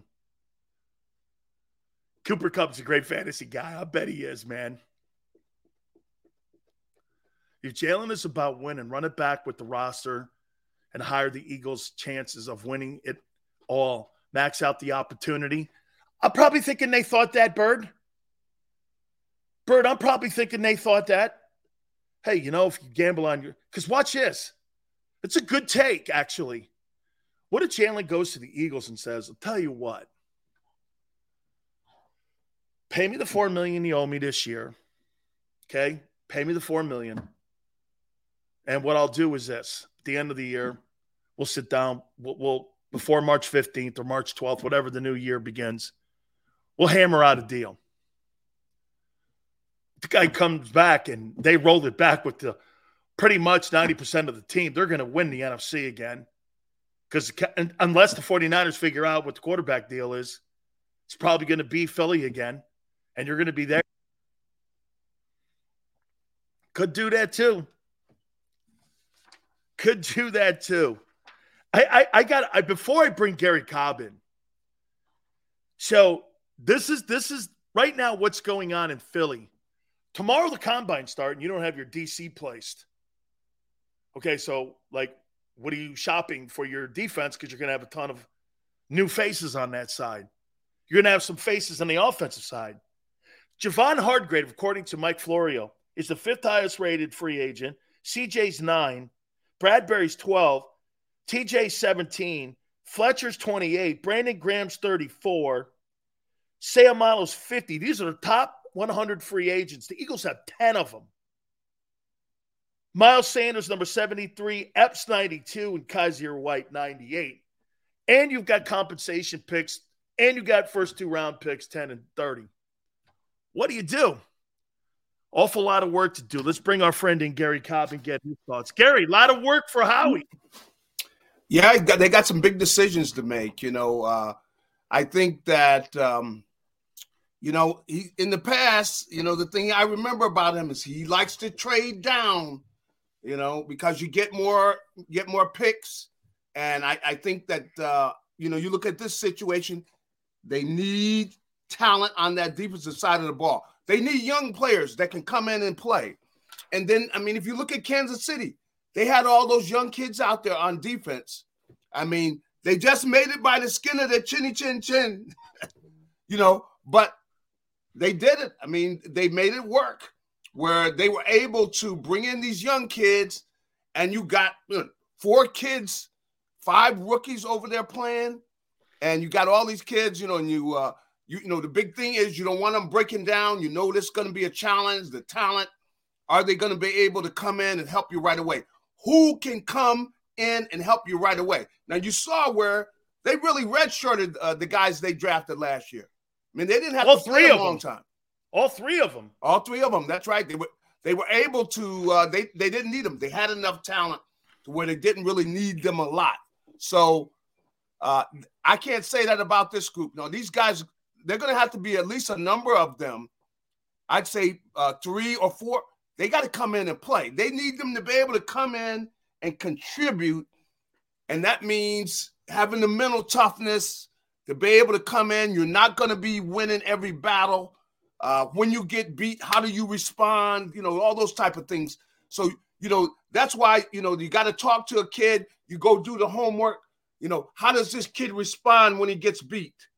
you know, because on the college level, maybe they weren't used to getting beat, and chances are they weren't. But on the pro level, you're not going to win every battle. But how do you respond? You know, uh, are you the kind that can make adjustments during a game? That's a big thing that happens on the pro level. A lot of times on the college level, they're not making major adjustments during the game. Can mentally you be able to take information and process it immediately, you know, during a game when there's pressure and, you know, um, not everybody's ready to that for that. I mean, you know, there are times I play with a guy say, "Don't say anything to him," you know, because you know, hey, the guy might be not the sharpest tack in the box. Leave him alone. You're gonna get him confused, you know. But on the pro level, there are times you got to make adjustments during a game. Who can do that? You know, uh, how can you know? Are, are, are you the kind of guy that's been able to play me, where you're able to look at formation? Day, you just slap me in the ass and go slide over to a three. That's right. Guys, that's right. they can't do that. yeah, you're right. You're right. And, and see, certain guys, you know, leave him alone because all you're going to do is confuse him. You know, some guy you can't even, you know, don't even talk to him about that, you know, because some guys they can't handle it, you know. But then there are other guys they can process the information. They come in, you know, they're, they're, they're the type of guy that's a smart player where he can process that information fast and be able to play and be able to play fast. Watch this. So, Gary, I, I, I got from BLESTO and um, my friend Frank Reich sent me the top 32 players mm-hmm. that are going into the draft. And I want to get your assessment. You've been around Howie a lot here. Yeah. They're going to be picking at 10. Here are the 10, but here are the 10 players that are going to be, or here's like the four players that are going to be around that 10th pick. Okay. Myles Murphy, Edge, 6'5, 275. The number 11th ranked. This is going into the combines now, so this will probably change coming out of it. Devon Witherspoon is ranked 11th. How we could trade down. They're six feet 180 Illinois corner. Joey Porter Jr. is ranked 12th at 162 194 from Penn State. Mm-hmm. Right around, and then you got that kid Brian Branch, who's rated as the 14th highest rated player in the upcoming draft. He's a safety from Bama, another SEC guy, six feet 193. Couple things here, Gary. You could do this. You could re sign TJ at a safety number at 14 4, slide him over to corner, draft this kid, slide down to 14, get another pick in the second or third, drop this kid who's played with uh, Bear or with uh, Nick Saban at Alabama, drop him yeah. in the safety. You get another pick. You get cheaper instead of having to go out and sign Bradberry. And there you got Epps and this guy sitting back there, and all you had to pay was 14 million. And you get rid of the two defensive tackles in the middle. There's 30 million. You yeah. put Milton Williams, Jordan Davis, and maybe you go into free agent market and put a guy in there. I mean, there's ways of doing this. What do you think is the most likely avenue for Howie? Well, you know, I, I, think you know some of the things you're talking about. I think that uh, you know he's definitely gonna gonna go through that. Um, I just think that you know the, the whole thing is which one of these guys that are high ticket guys, and I think you know because of Jalen, you know I don't know who they're gonna resign. I mean, I without the ones like you who work tirelessly to keep things running, everything would suddenly stop. Hospitals, factories, schools, and power plants—they all depend on you. No matter the weather, emergency, or time of day, you're the ones who get it done. At Grainger, we're here for you with professional grade industrial supplies. Count on real time product availability and fast delivery. Call clickgrainger.com or just stop by. Grainger for the ones who get it done. I don't think right. they can afford to re sign guys that are going to cost, you know, high ticket guys. Did you think this would get done before the combines? No, no, I did. I didn't. So I didn't. they don't have the Jalen deal done before the combines, and they don't have the DC put in place, nor yeah. the OC. Are they behind this? Do you think they're behind so far? I, I there's no question that they are. I mean, the, the whole thing, you know, you're going out picking players, and, and this is where a guy that has done something similar to what they want to do gets an advantage, and that's the guy that's probably going to get the job. Uh, where I see this guy, I don't know what Sean Desai, yeah, uh, who, who who comes from the Fangio School of Defense. Assistant, he's the assistant head coach now in Seattle. He's got a pretty good reputation around. I him. think I think he probably would be the guy say he's in the lead because you're going to want to stay with the same system. You know, if you can stay with the same system, then you know there's certain things you don't have to do. You know, you're not going to be under the gun as much when it comes to teaching your a, a new a new system. You, you're already in the same system, and with the fact that they were consulting with uh, Fangio, you know, it looks like that's where I think they'd be leaning. And from what I understand, they're uh, interviewing the guy again. So I think he's in the lead. Um, you think they could get this done by tonight? Again, the combine start. I mean, I know, but or, or how about this, Gary? Maybe this tells us a lot more about the influence that Howie has because Howie's probably telling the new coordinator, hey, look, here are the pieces that I'm going to give you. Can you build this defense around it? So remember, I, I, yeah. do, Gary, help me out here. Do you agree Howie Howie has more influence on Nick when it comes to picking the roster of coaches to coach his guys in the building? Or do you think Nick because I've never really asked you this question. Mm-hmm. Do you think Nick has as much say in who the position coaches are? Uh, I think Howie uh, Howie's hands are in everything.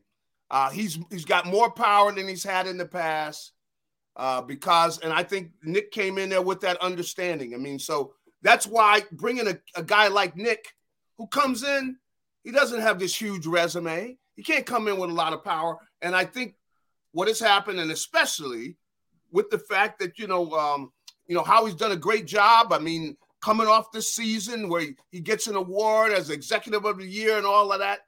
Uh, Howard clearly has more power to where he's got his hands in just about everything. Is that and good I, or bad? Well, you know, without a question, you know, you, it's been successful, Gary, so in far, way, you so know. Far. But but it can go, you, you know, you can go over, you can go over the top where the guy that's coaching, he's got to have some, you know, he's got to have enough power to be able to feel like he can go do his job and everything. But you know, as long as you know what you're doing. Now, of course, you know, it, it's it's so delicate to where, you know, all of a sudden the guy can get where he's going over the line, you know. Um, but the whole thing comes down: Are you winning? You know, are you winning? Coming off of this year, I can't. What can you say? You can't be that critical. I mean, they're they're a play away from winning the Super Bowl, so you know you you can't really jump on them um, over that. So I would have to say right now, and this is why, and this is how I think that uh, probably Jeffrey Lurie is playing. Hey, you see success, who's complaining? So I think Howie has more power and he's clearly got his hands in everything. That's why I think what you were saying is that he could have a hand in picking the guy or at least influencing it. And then he says, "Hey, look, this guy knows the system." You know, then uh, you know I think I could see where that guy would have a tremendous advantage over everybody else because all of them know the system this guy plays. If he's going to continue what they were doing, so here's here's here's something else. Let me ask you on the contract negotiations with Jalen. Do you think the failures of Carson Wentz and the Eagles giving that contract extension to Wentz helps or hurts the negotiation process? I said this, and you tell me if I'm wrong. I said what Jalen Hurts has done, mm-hmm. he's kind of erased the mistake that the organization and the owner made, and he's validated the second round pick, and he's validated that Gary all by winning and getting to the Super Bowl. So at the end of the yeah. day, yeah, I think it helps him more so than hurts him because everything they saw, Wentz is the antithesis of what you don't want. But what you want physical wise, and Jalen's everything you want when it comes.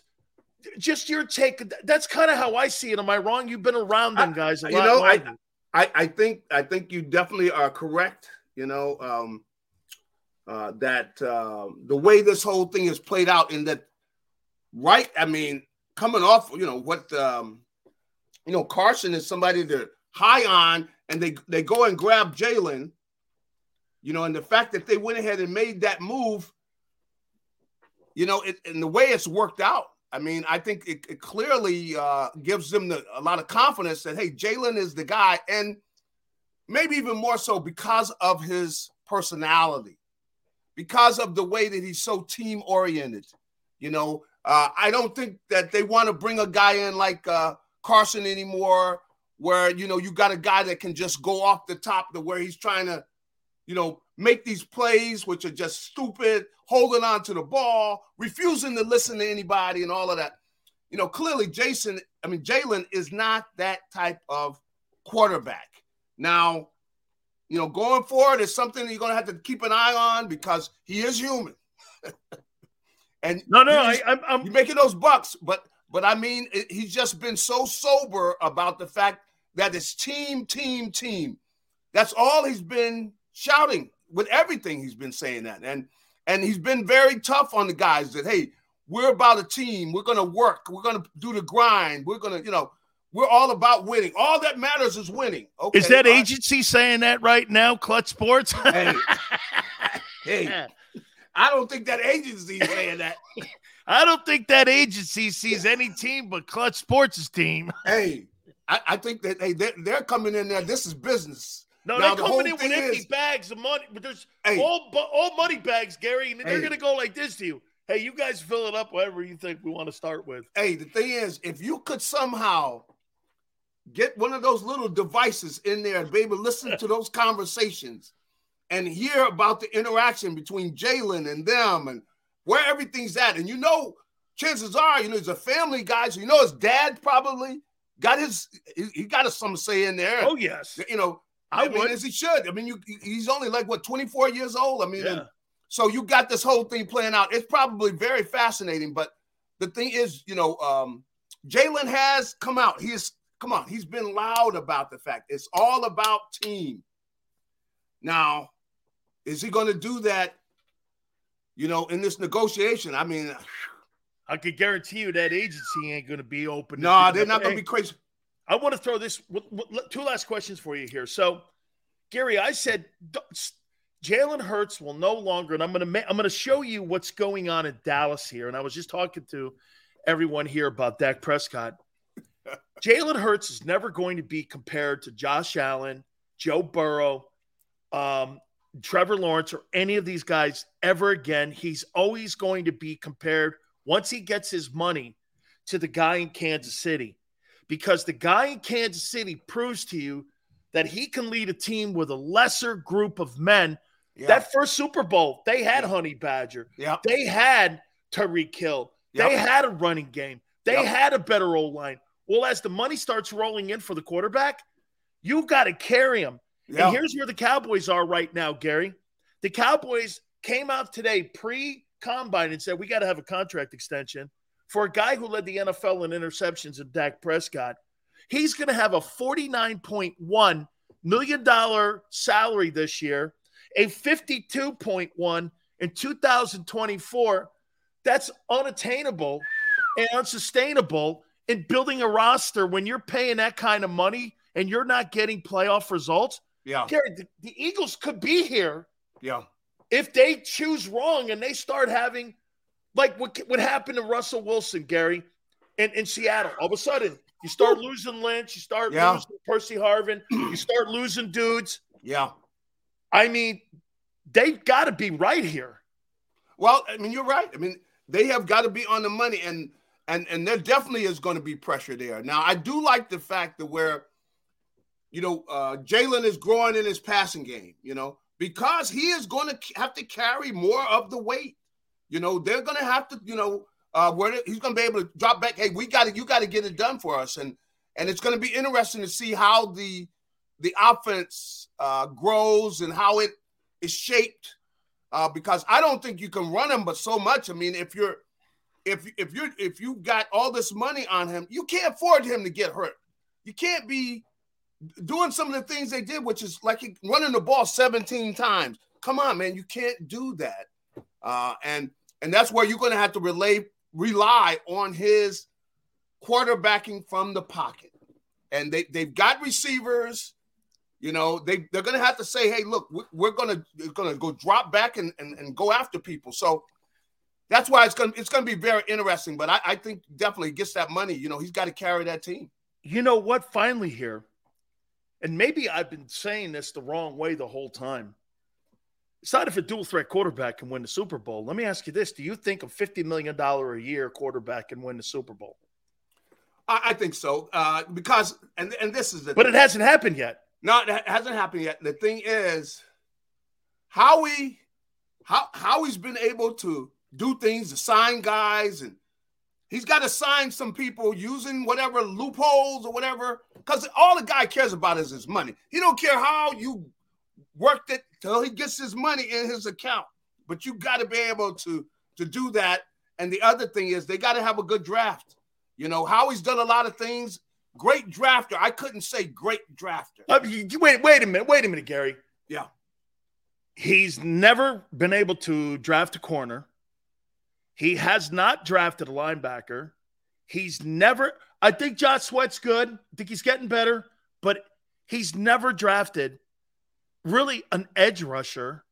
He's never really drafted a wide receiver. DeVonta looks like it's the first.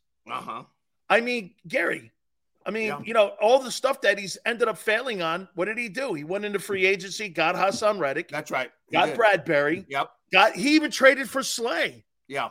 I mean, that whole entire secondary is not homegrown. You're right. He has, I mean, his strength has been negotiating contracts, being creative there, and he's been great at going out, getting and, and filling pieces with people, with, with guys that you already know can play. You got to have a, you got to have a great draft. He's got to show he can do that. Uh, I don't know, you know, who he needs to bring in there, but you got to have a great draft. They got to draft guys that can come in and play right now. And, and they, they got to be talented that can play right now. And, and that's what they got to do because I they can't go out and get enough guys, you know, that are aged, but he's got to be able to do he's got to be able to do that. That's a part which he's got to show us. Okay, I want to leave you on this one. I had Seth Joyner on last week, and I want to ask you, and uh-huh. Seth threw his name out for this that, that, he would be willing to be the D coordinator. And as I kept him on, he was on an hour and 40 minutes with me, Gary. And I know okay. that's your boy. Yeah. But he also said if the right circumstances were there, he would even be the linebacker coach. Mm-hmm. Do you think he would be a fit? And do you think the Eagles should entertain? How about this? At least talking to him. I definitely think they could. They should talk to him. I mean, you know, because you know what is he thinking? I mean, clearly Seth has been around the game long enough to where you know he's looking at it seriously. I mean, and and been sitting there looking at the tapes seriously. And you know, the, the thing is, he would bring in a mentality that would be more aggressive. You know, would do things, but uh, I, I, think they got to think outside the box. You know, I, I, think they could do that. I mean, I think you know with with the with the kid that they're looking at bringing. I mean, what is he? He's, he's uh, like forty years old. Yeah, he's a young guy. He's a young guy. He's I I, I kind of know the guy a little bit, and mm-hmm. Jimmy Johnson kind of said that he's got a lot of Belichick characteristics. He's a detailed guy. Oh yeah. And what he'll do also, his biggest strength that Jimmy says is that he takes the personnel that's in the hat and creates a defense kind of like Jim Johnson used to and all them other guys.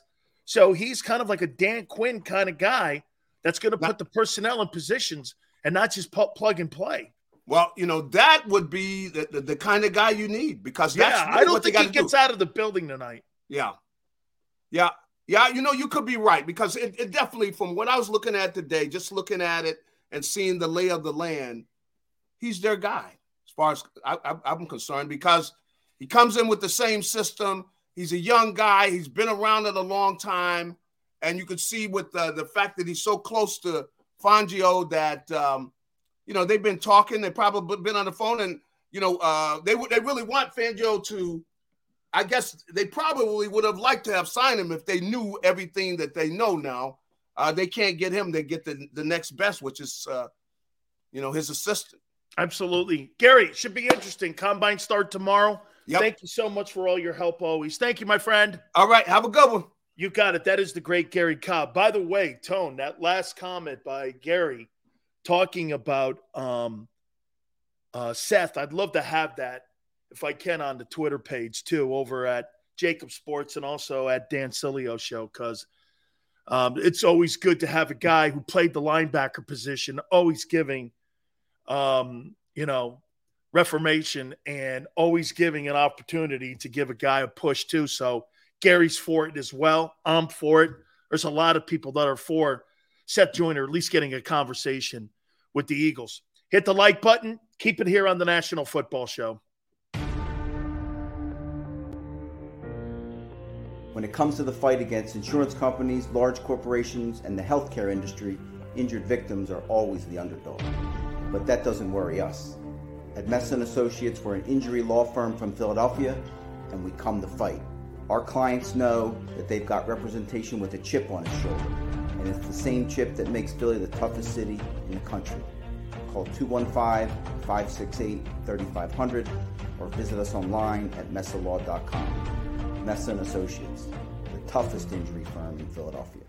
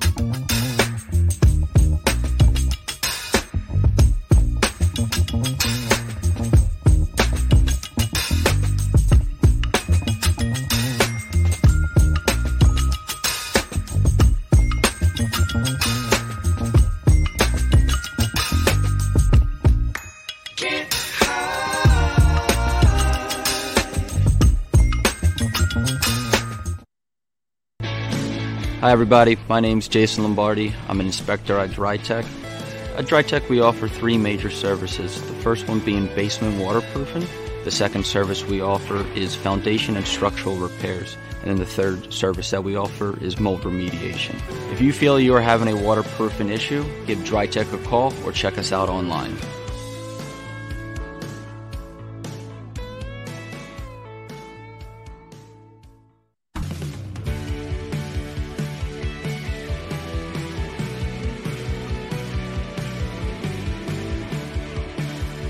My name is uh, Fran.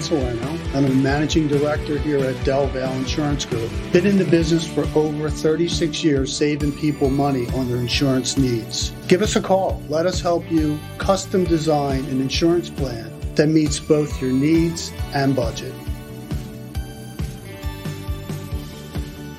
Did you know taxes could be your biggest expense during retirement? Are most of your assets in tax deferred accounts like IRAs and 401ks? Taxes are historically low today, but we're facing significant headwinds in the future. Do you have a plan? The Thrive Financial team has more than 100 years of experience helping people across the Delaware Valley with forward looking tax planning. Learn how to shift your money from forever tax to no or low tax accounts. Get your Thrive Retirement Tax Playbook today. Go for the beers, go for the cheers, go for the hit and the hits, go for the scene Go for the screens. Go for the gallery. Go for the win. Go to Ocean.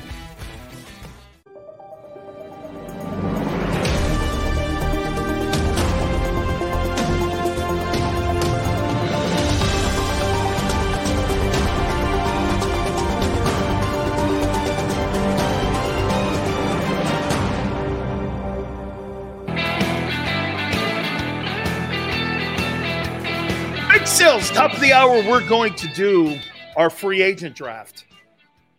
32 teams. And a player that I think in free agency that you're going to draft. I put that out there. We'll see what you guys think about that. We'll do that at the top of the hour. I want I want to hit on something also too. The Eagles may be behind here. Okay. I also want to do this. Tomorrow's the combines. What do you guys think it is? And by, by the way, remember something.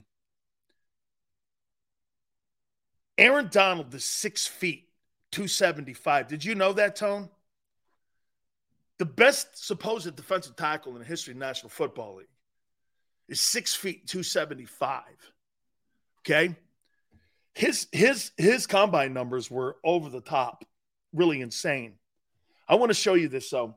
And Warren Sapp's about six two and a half. Jerome was about six two. Okay. And I was six one and a half, 292. I didn't have a combine because juniors back in the day couldn't go to combines, but here were my numbers. I posted them. Okay, my 40 yard dash at 292 pounds, I ran a 481. What did what did um what did Jordan Davis run? 478. And he did it at like 343 is insane. It's insane. It's insane. Okay? It's insane. Okay? It's insane. I two at, at 292 pounds, I had a 27 vertical, which means I could put my hand in the rim. Now, dude, don't I cannot do any of that right now. But I had a 27 vertical at 292. I posted that too. These are all my numbers. And I bench 535. I did 225 55 times. So I ran a 4.8, was almost 300 pounds, and I had a vertical I could slam a basketball. and that's 34 years ago. Those are, and, and, and the guy next to me was a freak show too. Jerome Brown, he was a freak show. Guy ran a 4.8 also. He was 305. This is 34 years ago. This is 34 years ago that he and I were doing this. Now everyone's doing this. I think we had better numbers than Jonathan. I know I had better numbers than Jonathan Allen. Just shows you what measurables to me. Plus, you put the game tape on. Does is he active? Is he productive? That's the one thing I didn't see about Jordan Davis. Jordan Davis had all these measurables, but no production. I had all this with 100 tackles. He had 100 tackles in four years. That's why I say this to you. That guy's never going to be the player you think he's never going to get near Fletcher Cox. He's not the 13th player. The Eagles overdrafted him. He will never live up to that. Here, I think that kid Cam Jurgens has a chance of living up to his position in the draft. Okay, more so than what Jordan Davis does. Jordan Davis will never live up to the 13th pick. I do not believe that. I don't see it. Like, I saw him play well against the run a couple times. Okay, few stretches of games he was, but that's not a lot of production. Is it important? Of course, it's important. It was a factor in the Super Bowl. I'm not suggesting to you that that's not important, but do you really think the Eagles put an emphasis on stopping the run? They didn't all last year. They went out and got a guy or two guys from the ice cream stand and put him in there over the starter. After he got hurt, he was never really a part of that whole rotation again. He was never part of that. Someone goes like this Brandon goes, Davis needs to lose weight. That's not my point, Brandon. Brandon, my point is he ain't the 13th pick. He'll never be the 13th pick. Could somebody tell me what Fletcher Cox, what what pick was he in the draft? He had to be a first round pick. Okay. I never see, like Yale said, I never see Jordan Davis in the backfield. I never see him creating a collapse in the backfield. What was Fletcher Cox picked? Was he like a he was 12th. So this kid's 13th. Never happened. Never happened. That guy does not look remotely even anything near the kind of product. Dude, Fletcher Cox is 32 and he was so much more productive. And we thought he was out of gas. This kid's 20. No way. No way. Suh's going to the Hall of Fame, GP. Andy f- traded up for Fletcher. Shit, dude. Fletcher's, he's sniffing the Hall of Fame. Fletcher Cox is right there, man. He's right there at the Hall of Fame. You could make an argument that guy was a Hall of Fame NFL player. I don't see it. Okay, I don't see it. Dude, really? Fletcher was drafted right around the same. Fletcher Cox is an impact guy, man. Round one, 12th pick. Round one, 13th pick. Two different dudes. He's going to be an Eagle Hall of Famer for sure. Brandon goes, Davis can't play enough snaps right now. He's conditioned. Shit, man. Brandon, so, Brandon, look what Brandon just said. Hey, Tom, put that up there. Brandon, not, that's not a rip. I'm not ripping you. Put Brandon uh, Katz's uh, take up there. This is what Brandon says about Fletcher. Davis can't play enough snaps right now. His conditioning isn't good enough. He needs to lose weight. That's something you shouldn't have to coach. You should know that. He played at Georgia. Was it like he played at Kent State or Temple? He played at Georgia. You don't know that?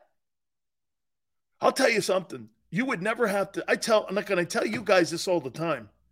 I tell my daughter this every single time. Hey, you'll beat 80% of your opponents just by being in better shape than them. Because you know why? the better athletes sometimes don't have the intangible of wanting to work hard. That's a sign to me Jordan Davis doesn't want to work hard. I've got to tell you to be in shape is a problem. I shouldn't have, it's professional football. That's like me telling one of you guys, okay, hey, make sure you're not late for work tomorrow. You don't have to tell me that, boss. I know that. What's the difference? What's the difference in your boss reminding you every day, hey, what you guys are saying about Fletcher, hey, you got to lose weight and be in better shape? It's like telling you before you leave for work, hey, don't be late tomorrow. I, my, I, I know that. I know that. Fletcher Cox doesn't have the intangible of hard work. Of all those great players, and Yell, I'm going to put this out there. Of all the great players that Georgia has put out in the last two years, two and a half years, he's the player that did not fulfill the immense talent he has. I said this the day you guys drafted him. He is as athletically skilled and is a freak show at a combine, but when you ask him to produce, he can't. He won't. We'll see. I'm not calling him the B word yet. By the way, I'm not rooting against him. I'm just saying I don't see it. And every time you guys remind me that I have to remind him that it's conditioning, that's a red flag. That's not a good thing. Watch this. He's got to work on his pass rush. Okay. You know, guys work on their pass rush. He's got to work on engaging and getting off the block. Okay. Guys work on that. So you're telling me this guy's got to work on not going to White Castle. That's a desire. That's a desire. Not good, man. That's a poor intangible. That's why I told you. And, and, and, Coach Johnson always showed me, he goes, dude, look at the guy's production sheet, not just his height and weight. That's how he could find Jason Taylor, Zach Thomas, and other guys like Tony Tolbert and dudes in the latter rounds. Because you know why? Jimmy liked people that produced. You didn't have to be the tallest guy on the planet. You just had to produce. That's like why when you look at Aaron Donald's measurables, 500 pound bench, he's he's six feet. He's not even 280. Aaron Donald's six feet, 275, and played that way at Pitt. But he's got to be one of the best, if not the best, defensive tackle pass rusher in the history of the NFL. And his motor is insane. It's John Randle insane. He has a motor like John Randle and the ability to pass rush like Sapp. That's who Donald is. And he's never he's never out of shape. Always comes to camp ready to rock. I, I, I think that Rams team got worn out this past year mentally because of all the Super Bowl bullshit. Okay. And may got to remember one other thing about the negative part of Aaron Donald, in my opinion, is he doesn't have to play to run. They don't ask him to play a run, but he's in the backfield making TFLs. Like, watch this. Hey, could somebody, hey, hey um, Tone, what pick was Aaron Donald? Six feet, 270 out of Pitt. What was he picked? I'd like to know what his pick number was when he went to the Rams. What was where, where was he drafted? Because you couldn't look at him and go at the combines and go, man, he's not very big. He's a little dude, man. He is. He was the 13th overall pick. That's what you that you guys took Aaron, you guys took Jordan Davis at 13. The Rams took Aaron Donald at 13. Aaron Donald was so productive at Pitt. Production. You show up at the combines and you run a 478. Great. Sounds good. Can you play? I mean, hey, if I wanted to do all that shit, I'd go to Muscle Beach, Santa Monica, find a guy. Look at this dude. This dude's a horse. Can he run? Who cares? You got to have tape. Hour number two. Big Sills is going to take free agency, and I'm going to have a 32 team draft and we'll go from there. We'll start that off at the top of the hour. Hit the like button. Keep it here on the National Football Show. When it comes to the fight against insurance companies, large corporations, and the healthcare industry, injured victims are always the underdog. But that doesn't worry us. At Messa and Associates, we're an injury law firm from Philadelphia, and we come to fight. Our clients know that they've got representation with a chip on its shoulder and it's the same chip that makes Philly the toughest city in the country. Call 215 568 3500 or visit us online at messalaw.com. Messa and Associates, the toughest injury firm in Philadelphia.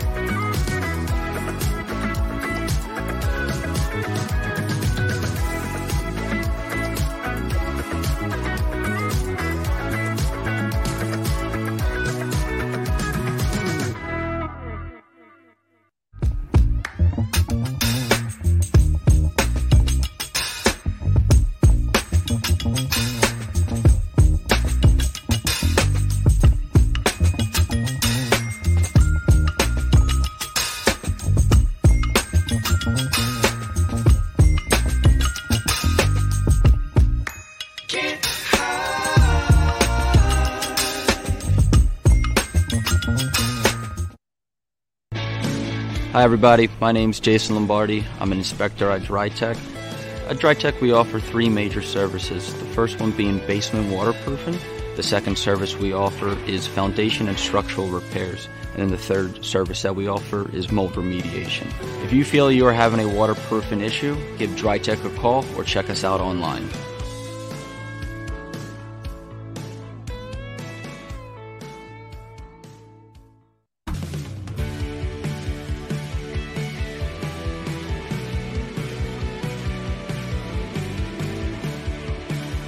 My name is uh, Fran and I'm a managing director here at Del Valle Insurance Group. Been in the business for over 36 years, saving people money on their insurance needs. Give us a call. Let us help you custom design an insurance plan that meets both your needs and budget. Did you know taxes could be your biggest expense during retirement? Are most of your assets in tax deferred accounts like IRAs and 401ks? Taxes are historically low today, but we're facing significant headwinds in the future. Do you have a plan? The Thrive Financial Team has more than 100 years of experience helping people across the Delaware Valley with forward looking tax planning. Learn how to shift your money from forever tax to no or low tax accounts. Get your Thrive Retirement Tax Playbook today. Go for the beers, go for the cheers, go for the hit and the hits, go for the scene, go for the screens, go for the gallery, go for the win, go to Ocean.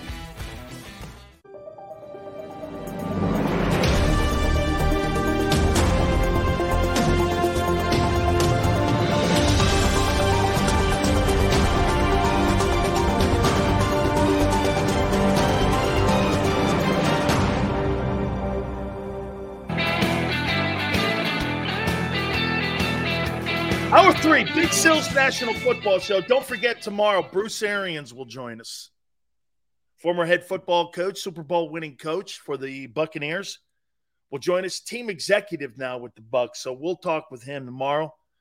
That'll be at 4:30 Eastern time. So we look forward to talking to Coach. So everyone's now talking about Carson Wentz being blown out in Washington. This is now his uh let's see third team that he'll be looking for to play. Fourth team now. Fourth team in four years. Wow. What a gigantic mistake the Eagles made. Massive mistake the Philadelphia Eagles made. The pick, the money. That guy is a millionaire because of Philly and them jumping the gun. Look at all the teams that also wasted equity Colts, Washington, the next team won't have to because they're going to get him for minimal money. But what broke this guy? What broke Carson Wentz? What broke him? How do you go from being and it, and don't tell me Jalen Hurts, please. Jalen Hurts did not break this guy. He did not break him. Carson Carson Wentz may have been a failure as a football player, but with 120 million in a career earnings, he's my hero. Absolutely. 120 million dollars. Thank you, Philly. Foles.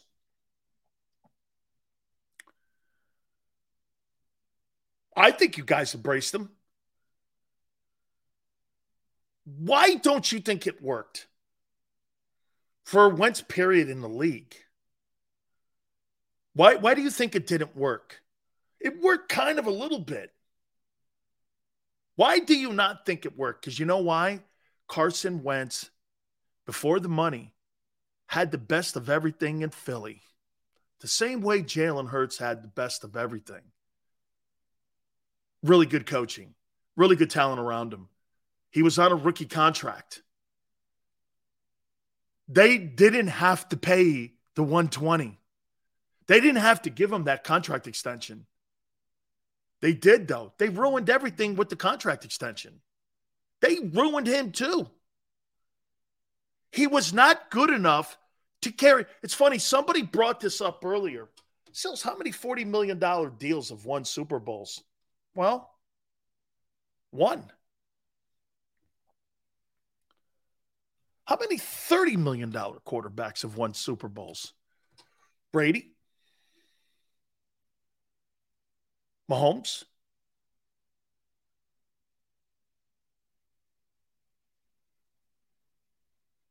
Hmm.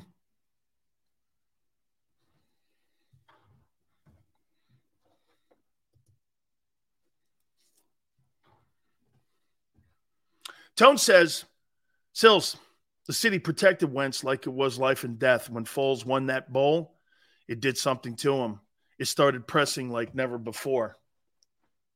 Yeah, because he lost the faith in the fan base, and the fan base lost faith in him. They saw a guy with lesser talent. They saw a guy who was an underdog, like Jalen. They saw a guy who was fighting for everything he had. They saw a guy who, for whatever reason, embodied the city better than Wentz did. And they embraced that. They embraced the player and the attitude of Foles more than they did Wentz because they thought Wentz was given every opportunity. And he was. That's a city's makeup. That's why Iverson fit. Shit, Allen Iverson may have been a first pick. Allen Iverson was recruited out of prison. He went to Georgetown from a jail cell. Philly is rooting for him. I- is one of my favorite athletes of all time, so I'm a little biased. Okay, I'm a little biased towards Allen Iverson. He's my favorite Philadelphia sports dude of all time. I'm, I'm a little biased. By the way, he was a hell of a football player. Bobby Bowden offered him a scholarship to go play quarterback, said he could be the next Charlie Ward. That's a fact. They, they, they thought he could be the next Charlie Ward. Iverson. He was a great football player. He was a great dual sport guy. Allen's overrated. I don't think so. really. I'll tell you, there's not a person that can give Kobe a fight for his presence in the league and his impact in the inner city and the impact of the man himself than Allen Iverson. He's a cultural guy. AI will go down as truly one of the most magnetic dudes in the history of sports. I love that guy. Man, I am a huge Allen Iverson dude. He's one of my top five favorite athletes. I, am a massive, massive Allen Iverson guy. I don't give a shit the guy's broke. I think money was a factor with AI? And by the way, Adidas owes him money or Reebok signed a contract that he's going to get $38 million, I think, when he turns 60, because he signed a deal and, and um, Reebok promised him this money and he's owed it and he'll get it. They love him, man. You can name me a guy who's a better six foot player in the history of the NBA. Eh, it's over. The real goes rings. Yeah, you're right. That's why Elgin Baylor sucks too, then, right? Or Wilt sucks because he's only got two. okay. Or or or Barkley's horrible, right? Let me get this right. Who? So you think James Worthy's a better player than Charles Barkley? Barkley's a 20,000 point scorer and a 10,000 rebounding guy. Come on, man.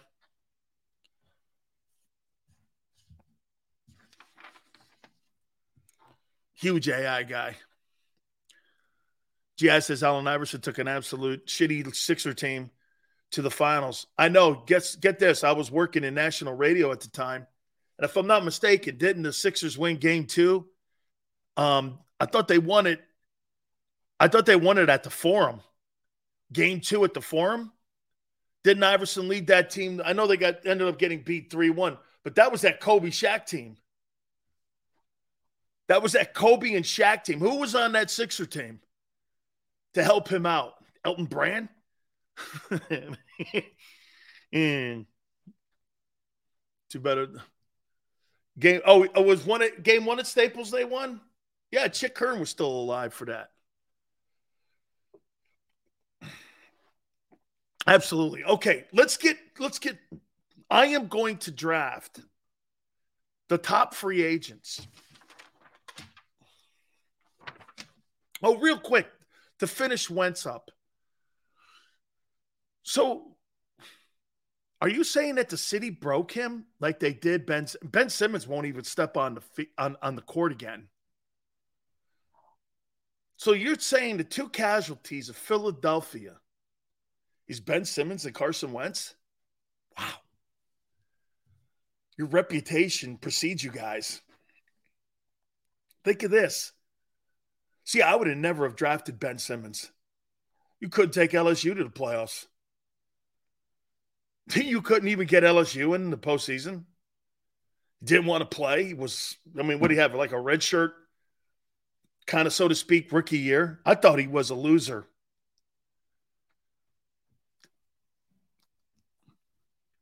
But you drafted him. Guys on Instagram chasing down skirts instead of practicing his jump shot. Now he won't get on a court, but because what? Philly gave him a whole boatload of money and a contract extension, and it's all guaranteed. God, I wish I was an NBA guy. Because if I was an NBA guy, I don't really have to work hard. I could take three days a week off, get guaranteed money, and call it load management. And chase Instagram chicks on the, on the thing, and no one says anything about it. You're an NFL guy, you get cut. None of your money's guaranteed. Most violent sport in North America is doesn't have guaranteed contracts except the wormy quarterbacks. Be a nice day when the quarterbacks in the NFL stood up for the rest of the players in the league for guaranteed deals. All I see is these guys getting all this money guaranteed. Good for them, man. They're treated like NBA guys. You know what the NFL guys are treated? Like they've always been pawns on a chessboard. DTs, linebackers, you don't get guaranteed money unless you're a 1%. All the quarterbacks get all the dough, all the accolades, city respect, backing. Look at Carson Wentz. Hey, got, they get a lot of shit too, no question about it.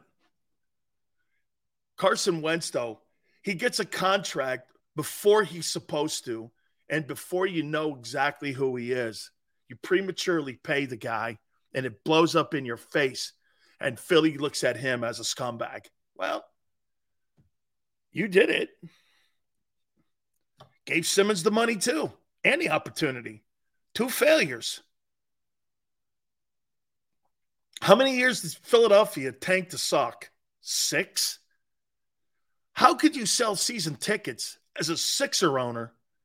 And that guy's now trying to buy the Commanders. And for six, seven years, you sucked out loud, giving your fans the worst product on the planet.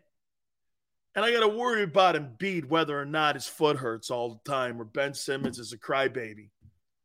Man, you can count my ass out on that one. you got to prove to me more about my loyalty to you if you're a Philadelphia 76er fan than to sit there watching the Sixers play against the Celtics. Dude, you lost my loyalty. At least the damn Eagles, they go out and they try to win each and every single year. They put the best roster and the best product. It's the best organization in Philadelphia by far, including the Flyers. Ed Snider dies. Look at that train wreck. Shit, you go over to Wells Fargo and you look at the six, you look at the Sixers and the Flyers, and you must want to vomit. Markelle Fultz. I mean, seriously, dude. I mean, Philly has the best run football team in the NFL right now. And they got the other sports, they blow. Now, wait, Dombrowski's in the building. They got to the World Series. They're good, except for their starting pitching, which it's coming around now. One of the reasons why the the Phillies were never really in contention is because starting pitching dwindled on the farm. You go down to Clearwater, you never saw anything down there. Now you kind of see it again. That's made them great. Starting pitching, making a deal to get a reliever in the building. Even stupid Papelbon was decent.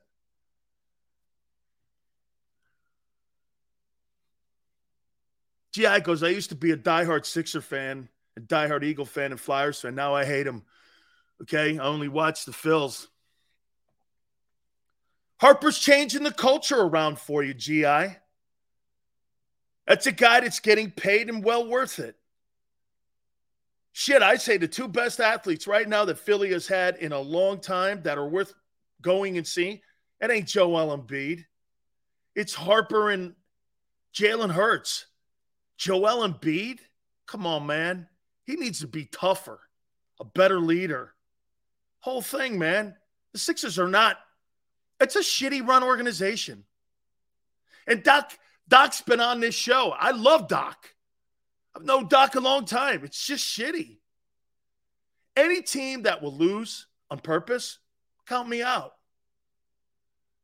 You got to earn my loyalty back, dude. You're not just going to go like this. Hey, Sills, they're winning. They're one of the better teams in the East. Yeah, but they'll F it up. They always do. The Flyers are the or the Sixers are the old school way of Philly Doom. They embody the Philly Doom, the 76ers. You want to know what's wrong in Philly sports wise? Flyers and the Sixers are the greatest example of that. Expectations and none. Eagles, no wonder it's a football town anyway. Let's do free agency. Let's see if you think some of these guys fit in some of these teams. I took the top 32. I took the top 32 free agents and I put them on a team of ne- these teams have a need. They may go into the draft, they may go into free agency, but what I did was I just took the top 32 free agents and I put them on a team. So here we go. I'm going to start with the Bears. Javon Hargrave, DT, Philadelphia Eagles. They got $94 million in cap space. They are targeting Javon Hargrave. He will not be an Eagle unless there's a franchise tag and there's no way how he's putting an $18.9 million franchise tag on Javon Hargrave. Not happening. He'll make in the realm of 18 to 20 million dollars. I got him going to the Bears. Falcons. Zach Allen, defensive line was drafted out of Boston College. Has had a pretty good career down there in Arizona. They don't want to pay him because they can't because the quarterback. He's looking for big money, and are he's looking for big money, and the Falcons have it. They need a defensive lineman. This kid's pretty productive. I like him. I know him. He played in the same high school conference I played in called the FCIAC up in Connecticut. It's where Steve Young and all these guys played up there. Ken Bell, bunch of bunch of really great. Um, the kid Dwight Freeney played in this conference as well. There's been a lot of superstars that have played in that conference, and he's a pretty damn good player. I see the Falcons signing him. Raiders, you ready? I got the Raiders signing James Bradberry. They need a corner desperately. He was on the Eagles, and I do think the Raiders will give him an excess of $16 million to play corner. I see James Bradberry going to the Las Vegas Raiders.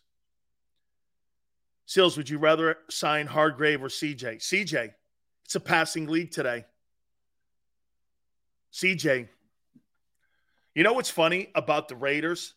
The Raiders notoriously in the 60s, 70s, 80s, and even into the 90s were known for great secondary play. I can't remember the last Charles Woodson. After Charles Woodson, that anybody's played there in the secondary where you went like this. Holy shit, that guy's great. I can't think of anybody after Charles Woodson that played for the Raiders that was an effective secondary player.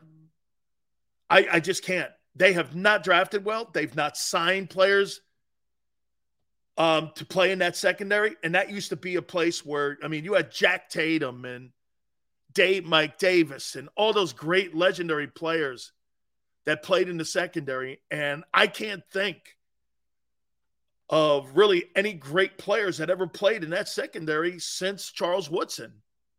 Lester Hayes, Mike Haynes, all those players, spectacular. They've sucked so long, like Yale says, in the secondary. That's why Bradberry is an essential piece. I'm trying to at least rebuild a little bit of that. They got a pass rush. They need some secondary guys.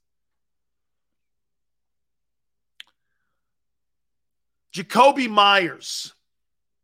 I got him signing with the Giants. Not bad. I you know, I think last year New England, man, they F the boat up offensively with the stupid play calling of Belichick and Matt Patricia. They finally got an adult in the building now with Bill O'Brien. And I think they'll right the ship. I think Mac Jones will come back to being Mac Jones a little bit and I think he's probably got a future up there. I think Mac's a pretty good player. I think the same thing with Josh Allen. Took a step back because they lost a really top flight coordinator in Brian Daboll. So I think you got him now a I think you got him a big deal here. So I got Jakobi Myers going to the um, New York Giants from the Patriots. Marcus Davenport, edge rusher, played with the Saints. Pretty good ball player. Um, I got him going to the Texans. Texans have a lot of draft assets and they have a lot of equity when it comes to free agent money. Boy, I'll tell you something. I could see them spending a lot of money and drafting a ton of players. Um, I think Bryce Young lands here so you're going to start to see them build on defense and go through the draft some offense. I think they got 2 1, so they're going to go quarterback wide out, in my opinion.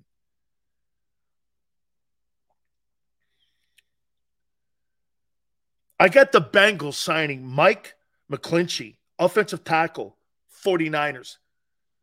Got to keep building around Joe Burrow. Got to keep building. They, they, you know what? I'll tell you something about about the Bengals. If I'm Duke Tobin, general manager. If I'm Duke Tobin, my number one thing every year is drafting OTs, wideouts, and in free agency, bringing in OTs and wideouts. I have to keep that guy healthy. If I have any chance of keeping him in Cincinnati and winning games, it's essential Joe Burrow's happy and continues to see that I'm drafting offensive linemen, drafting wide receivers, and I'll and I'll deal with free agency and some of the pieces, and I'll re-sign my defensive guys. I'll draft defensive guys as well. But I've got to make Joe Burrow know you are everything. And so McGlinchey played right tackle. He's a young kid, played with the 49ers. That's a, that'd be a huge loss for San Francisco, too, if he goes to the Bengals. Plus, you get him out of the conference. Seahawks. Dre'Mont Jones played with the Broncos. I got him going to the Seahawks. Seahawks need D line help. They need pass rushers stopping the run. And Carroll's a great coordinator. I like this kid. Broncos were a force on defense last year. Their shitty offense and poor hire and Nathaniel Hackett cost that defense an opportunity. I think they finished third. They were good defensively, and he was a force in that whole process. Okay. I mean, he was a force.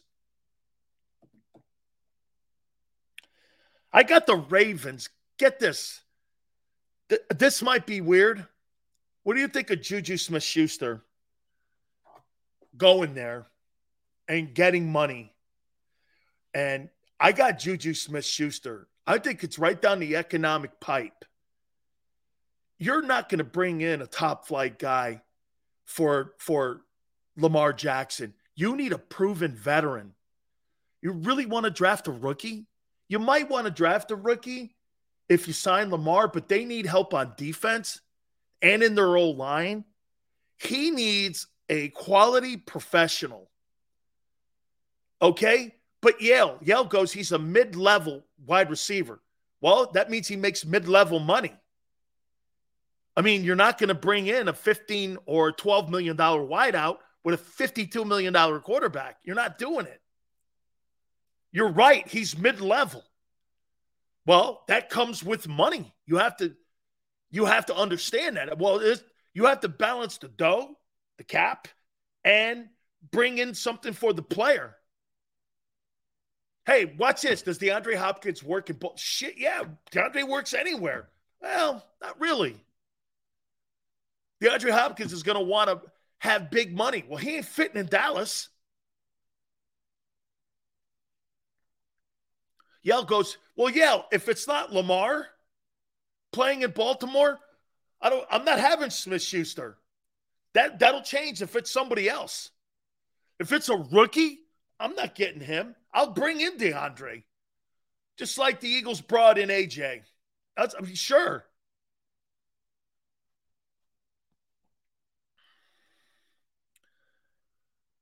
Cardinals. Jonathan Gannon. Jamel Dean. I think he's 26. Cornerback, Buccaneers. This guy is a man corner. Bradberry and CJ played center field last year. Dean's better. Dean's better than And Slay. He's better. He's a man corner. Your guy's not. Okay? He's they're not. Darius Slay got $18 million last year to play center field. He didn't, he wasn't stressed.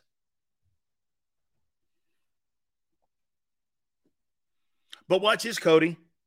He'll turn Jamel Dean into a corner. He'll turn him into a to every corner. You know what every corner's dream is? You guys will love this. You know what every corner's dream is? To have a defensive coordinator and not have me play man coverage and just center field for $12 million. You're 40 yards off the ball. No one should ever beat you deep.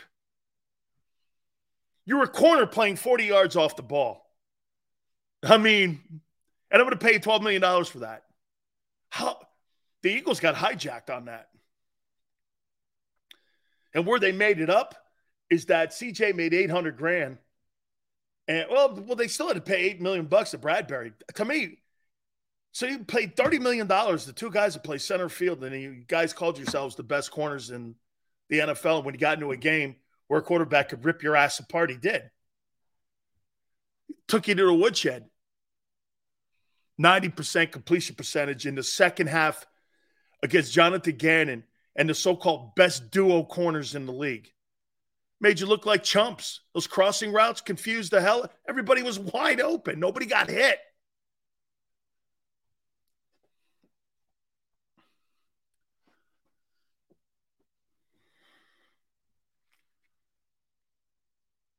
Number 10, I got the Lions. Cameron Sutton, corner Steelers. You're coached by Mike Tomlin. That means you're in a Tampa 2. And that means you're in a Tampa 2. That means the Lions, they love those Tampa 2 guys. You see, here's the thing the Lions have been a so called target for Jalen Ramsey. Why in the world would I want to give up draft picks to the Rams for Jalen Ramsey when I could go get the kid Sutton from the Steelers that was coached by Mike Tomlin? Albeit Jalen Ramsey had Raheem Morris and they won a Super Bowl. I don't know. Why wouldn't I just wait for free agency? Get Cameron Sutton from the Steelers is going to be a free agent. Why wouldn't I just wait, not have to give draft capital up, and get a player who I think is just as good? I think this kid Sutton, I'd like to see him on the Eagles. Seals, do you like Tampa 2 defense? The, Cody, the only way a Tampa 2 works, you have to have two players. If you don't have a Derrick Brooks or a Ryan Shazier, you can't run the Tampa 2. You got to have linebackers that can cover, tight ends, backs, hit, fill gaps, and, and dropping coverage. It, you're asking a lot. One of the reasons that the Steelers fell apart against the, uh, the Patriots is after Shazier, when he got paralyzed, that defense was never the same. Everyone always goes, "What what happened to Pittsburgh?" Ryan Shazier got paralyzed. Okay, Cameron Heyward is one of the best defensive tackles, and you got you got the kid Watts rushing the passer. Well, what happened to the Steelers? They lost Ryan Shazier. When you lost Ryan Shazier, it'd be like the Bucs losing money. It'd be like the Bucs losing Derrick Brooks. That's exactly what happened.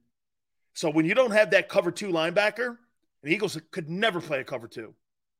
That's why a guy like Lovie Smith won't fit.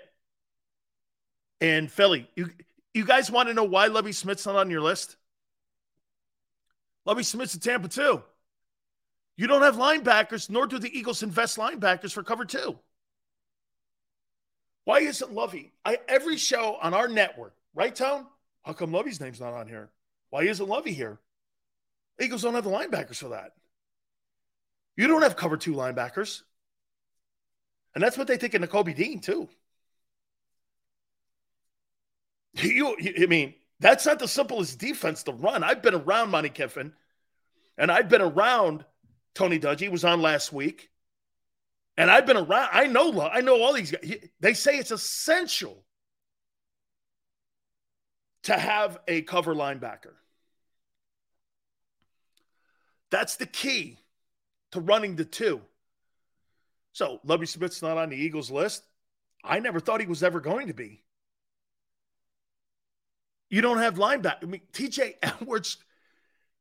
I mean, it, it, comparing TJ Edwards to, to Derrick Brooks in just skill set, it's like comparing the moon and the sun. Derrick is skilled at everything. All right. Yeah, so if I'm the Lions, Jalen Ramsey, I keep seeing that name. I'm like, why would the Eagles or why would the Lions do that? I wouldn't. I'd wait. The Rams are going to cut Ramsey. Wait for him to get cut.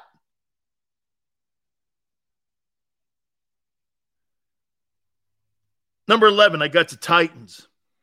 Jawaan Taylor, OT. Jaguars pretty good player. That's a shame if they let him walk out the building because you got Trevor Lawrence down there. You need to do everything you possibly can to keep that kid protected. Number 12, Colts. I got Dalton Schultz here, tight end, Cowboys. Here's another loss that Dallas has to eat because of Dak Prescott. So you lose your tie. This is what the Cowboys are losing in the last three years. You ready? O line, Amari Cooper, Zeke, I'm guessing, or restructure, and now Dalton Schultz. Dak Prescott is going to have an even lesser of a team. I say the Cowboys finished last place in the NFC East this year. Am I crazy to say that? I think they finished last. you're not getting better.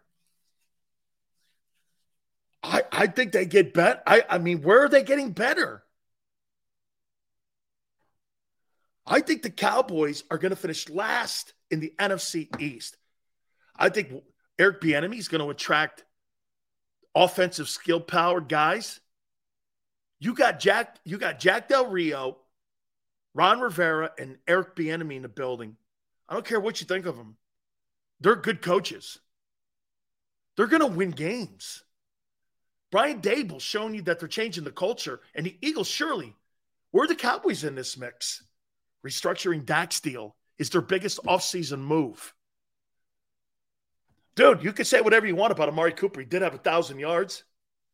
What was it? Hey, what was the stat this year, Tom? Three um, Alabama guys had thousand yard seasons. DeVonta, Jalen Waddle, and Amari Cooper. had three Bama guys have thousand yard seasons. All of them were probably in the same wide receiver room in Alabama, which is insane. Right? Eagle goes, Eagle fan goes, Ron Rivera's trash Sills. It took a team to Super Bowl, like your guy. If they get the right quarterback in Indy, that could be interesting. Again, shitty ownership.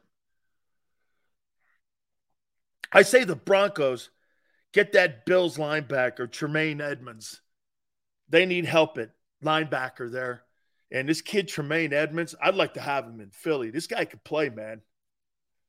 Okay. This guy can play. He's a good football player. Here's who the I have the Eagles taken. Tell me if you think I'm crazy. In free agency. I think I got to be one of the first guys to throw a name out. You tell me, okay? Ready?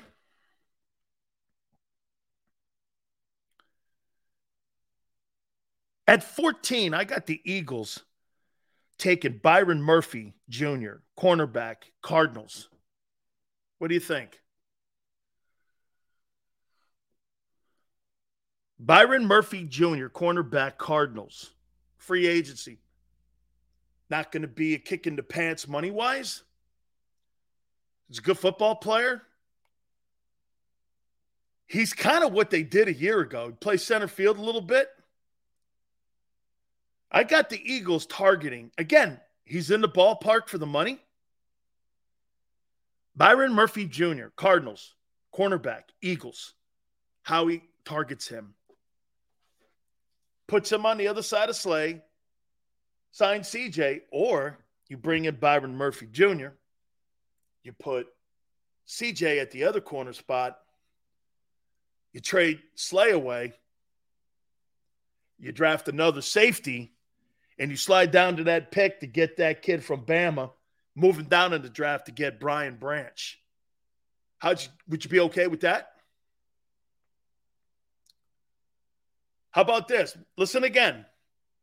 You trade Slay away. He's coming off a Pro Bowl season. Get something while you can at 32. You trade him away. You trade down in the draft to get more draft equity. You sign Byron Murphy, put him at one corner. Then you take CJ, put him at the other corner, sign Marcus Sampson, then you draft this kid, Brian Branch, 17, because you slid down from 10. And you got multiple picks in twos and threes, or you got another first round pick next year. How about that?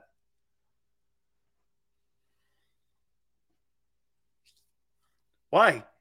And some would go, Sills, I don't want to ruin the continuity. Why? You had no continuity going into last year. CJ Gardner Johnson was signed 10 days before the start of the season. You guys make it sound like that guy was been on the team for the last five years. Hey, am I right when I say this? Gardner Johnson hasn't even been on the Eagles a year. He's been on like nine months. Gardner Johnson's been on the Eagles since like September, September, October, November, December, January, February. He's been on the team six months. Six months. Got no problem moving that guy.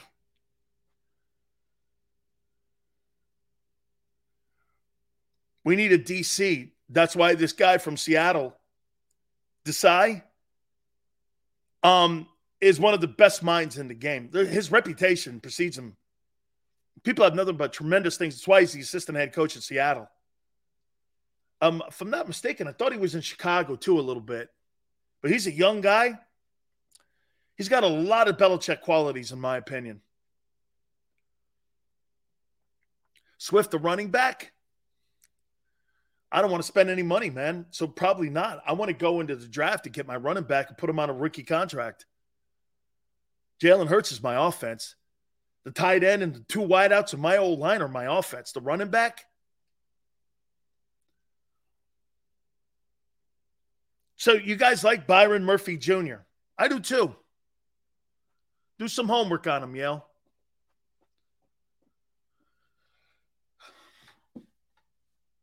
Atlanta Delphi Eagles sports talk. Do I think that Swift would be? You're talking D'Andre Swift, obviously, in Detroit. Um, his injuries kind of worry me a bit. Okay, his injuries worry me a bit. He's a he's a local kid. Probably wants to come home. Again, this all comes down to price tag. Eagles, again, I'm not getting rid of Miles Sanders for a lesser dude. And I'm not saying Swift is a lesser dude. I'm not saying that. Okay? Yeah, the kid posed 5'10, though, 5'11. I know he's a good player. He's out of Texas. I like the kid a lot. But man, is that something you want to invest in? A 5'10 defensive tackle at 340 pounds? I don't know. You know what I mean? You want to put $10 million into that? I don't think so. Okay. Here's the commanders. Tell me what you think of this. I say they go after Derek Carr, and I think Eric Bieniemy attracts him to go and play in Washington. The not knowing who the owner is, if it's going to be Snyder still or Jeff Bezos or whatever, I get it. Okay.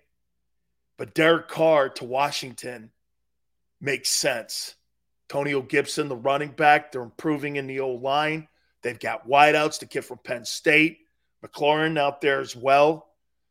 You put Derek Carr in there with Eric Bieniemy and that defense. I'll tell you, Washington, okay, that right there, if you put Carr in Washington, they beat the Eagles too with Taylor Heinicke. You put Derek Carr in Washington in a very, watch this. If you're Derek Carr, do you want to go to an AFC team or do you want to go to a chance in the NFC that could put your butt in the NFC title game? Okay. The road in the NFC is easier for Derek Carr than in the AFC which means incentives, playing time, wins, reputation, chance of signing another contract. He's, he wants between 30 and 35. That's doable. Okay. Better coaching. Same shit organization. You know, people here are going like this Carr will get killed. Hey, Washington beat you legitimately, too. Hurts wasn't hurt. They legitimately beat you. Make it sound like you dom- you didn't. The first game you did, and in better coaching, the Washington Commander coaching staff, even with Scott Scott Turner, outcoached you in that second Washington game. They outcoached you and outplayed you. That's a fact.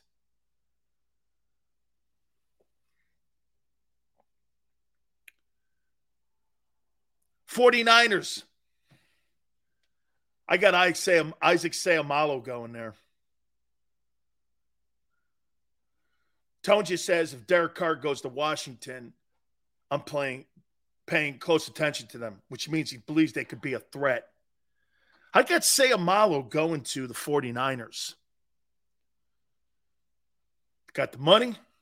I'm paying the quarterback. I could see them going after him. Let me take a timeout and I'll finish. I got I, I stopped at 17. So now I'll run through these quick. Please hit the like button. Keep it here on the National Football Show. When it comes to the fight against insurance companies, large corporations, and the healthcare industry, injured victims are always the underdog. But that doesn't worry us. At Messa and Associates, we're an injury law firm from Philadelphia, and we come to fight. Our clients know that they've got representation with a chip on its shoulder, and it's the same chip that makes Philly the toughest city in the country. Call 215 568 3500 or visit us online at messalaw.com. Messa and Associates, the toughest injury firm in Philadelphia.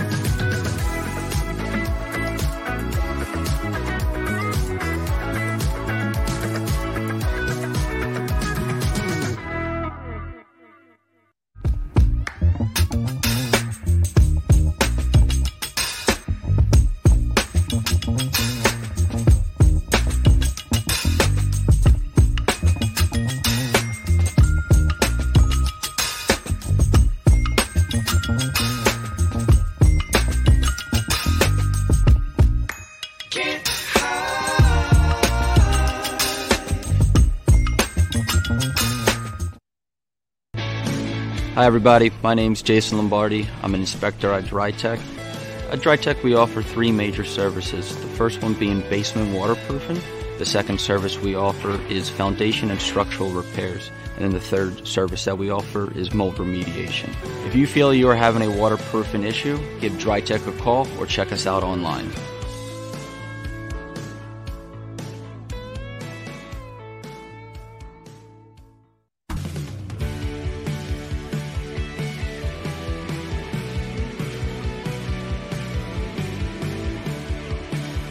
My name is uh, Fran Salerno. I'm a managing director here at Del Valle Insurance Group. Been in the business for over 36 years, saving people money on their insurance needs. Give us a call. Let us help you custom design an insurance plan that meets both your needs and budget. Did you know taxes could be your biggest expense during retirement? Are most of your assets in tax deferred accounts like IRAs and 401ks? Taxes are historically low today, but we're facing significant headwinds in the future. Do you have a plan? The Thrive Financial Team has more than 100 years of experience helping people across the Delaware Valley with forward looking tax planning. Learn how to shift your money from forever tax to no or low tax accounts. Get your Thrive Retirement Tax Playbook today. Go for the beers, go for the cheers, go for the hit and the hits, go for the scene Go for the screens. Go for the gallery. Go for the win. Go to Ocean.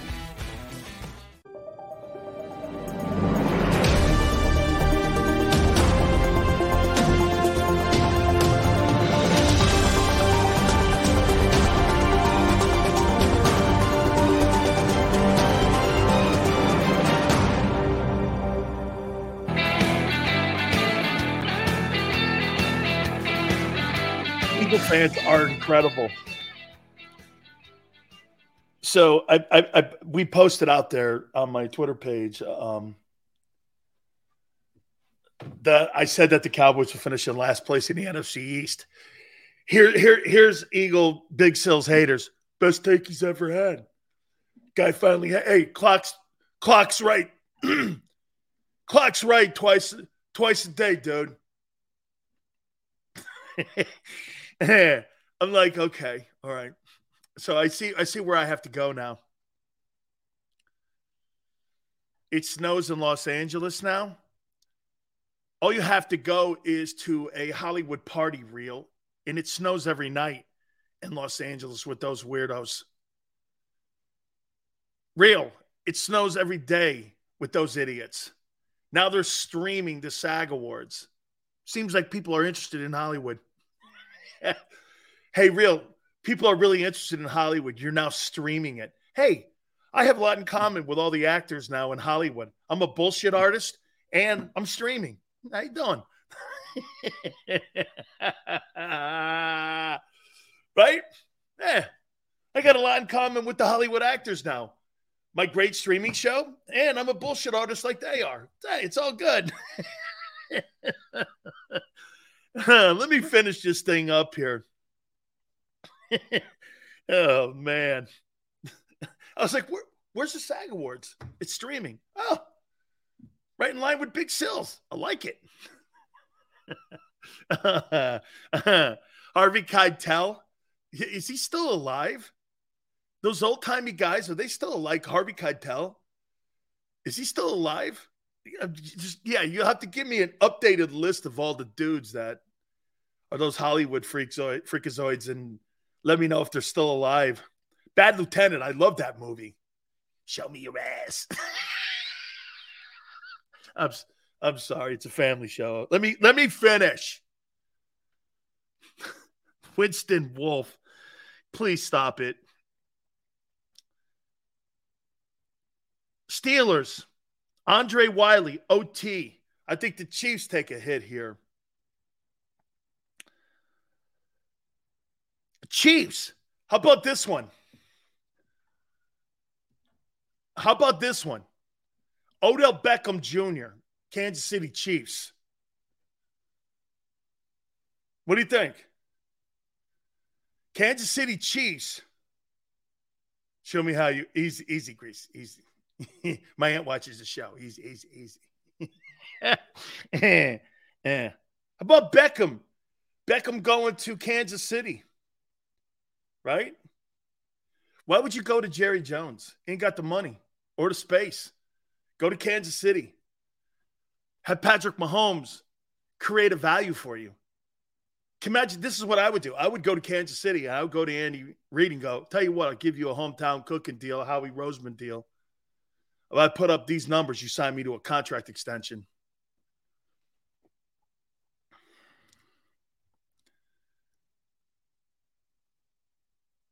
Mike Gesicki, tight end, Packers. Got to give the uh, pothead what he wants up in Green Bay, don't you? Yeah, man. I, I need a tight end. You are a tight end. ah, I'm sorry. uh, you are a tight end. Give the pothead his tight end, man. Aaron Rodgers needs a tight end. Hookah? Anyone? No, it's all right. I'm good. How about this one? Saquon Barkley to the Cowboys after they cut Zeke and Pollard. They don't re-sign Zeke or Pollard, but sign Barkley. Could you see him doing that? Giving him the 10 million they were going to pay Zeke? Saquon Barkley to the Cowboys. And you get rid of Pollard and a washed up Ezekiel Elliott. Would you do that? Guys are going, hope not. Well, I, I, know, hope not. Yeah, shit, give the tight end. Tell the tight end, hey, look, you're going to go play with the pothead up in Green Bay. It's all good. Don't worry. You won't see him very much. You'll just see him on Sundays. he won't bug you because he doesn't bug anybody else. You, you, know he is? He's like the Poxaquani. What's it, the guy? The guy with that sees the shadow. Whether it's going to be a long, like a summer or a long winter. I mean, he's like the groundhog guy. He comes out. Packers are going to have another long season. Here's Aaron Rodgers comes out of his hole and he goes, Packers are going to have another long season. Whew. Boy, you don't know how long a season. Hey, I'm gonna I'm gonna call the guy the Gopher guy. That's his new name. Yeah, we're not we're, we're gonna have a really good year this year. Crops, no, not there. No way. You kidding me? hey, Ricky Williams is saying that Aaron Rodgers is the best quarterback he's ever seen. That should tell you all you need to know. that's that's my quarterback. Ricky Williams, that's my quarterback. Panthers, Lavonte David stays in the division too. Was with the Buccaneers. Um, the Browns get that Jordan Poyer kid from the Bills. I think he's good. That safety kid, I think he's too rich for the Eagles. Jalen Ramsey to Detroit. Why would I do that? Why would I give up draft choices? Dolphins, Jimmy G. But Jimmy G to the Dolphins. Move off of Tua. There's your gap guy. You draft quarterback if you don't do anything with Lamar. Bills, Josh Jacobs goes to Buffalo because Josh Allen needs a running back. Chargers, Parris Campbell, wide receiver, played with the Colts last year. Not too bad.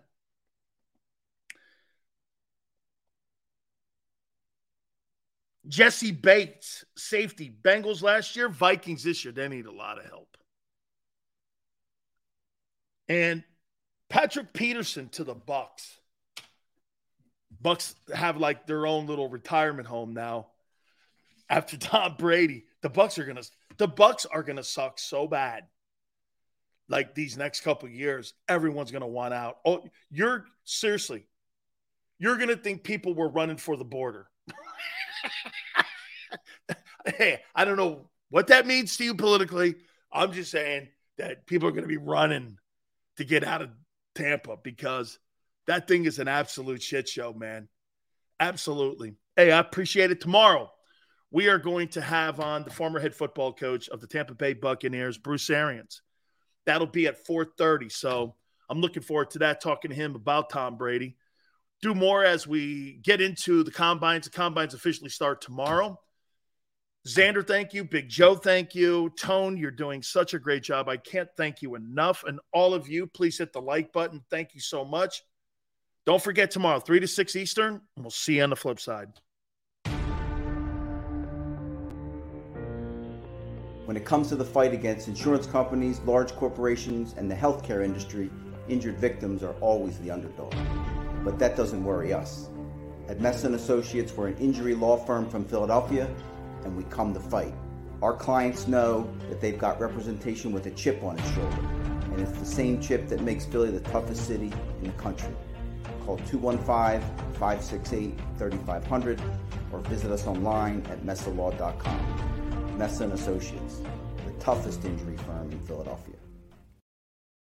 For the ones who work hard to ensure their crew can always go the extra mile, and the ones who get in early so everyone can go home on time, there's Grainger offering professional grade supplies backed by product experts so you can quickly and easily find what you need. Plus, you can count on access to a committed team ready to go the extra mile for you. Call, clickgrainger.com, or just stop by. Grainger, for the ones who get it done.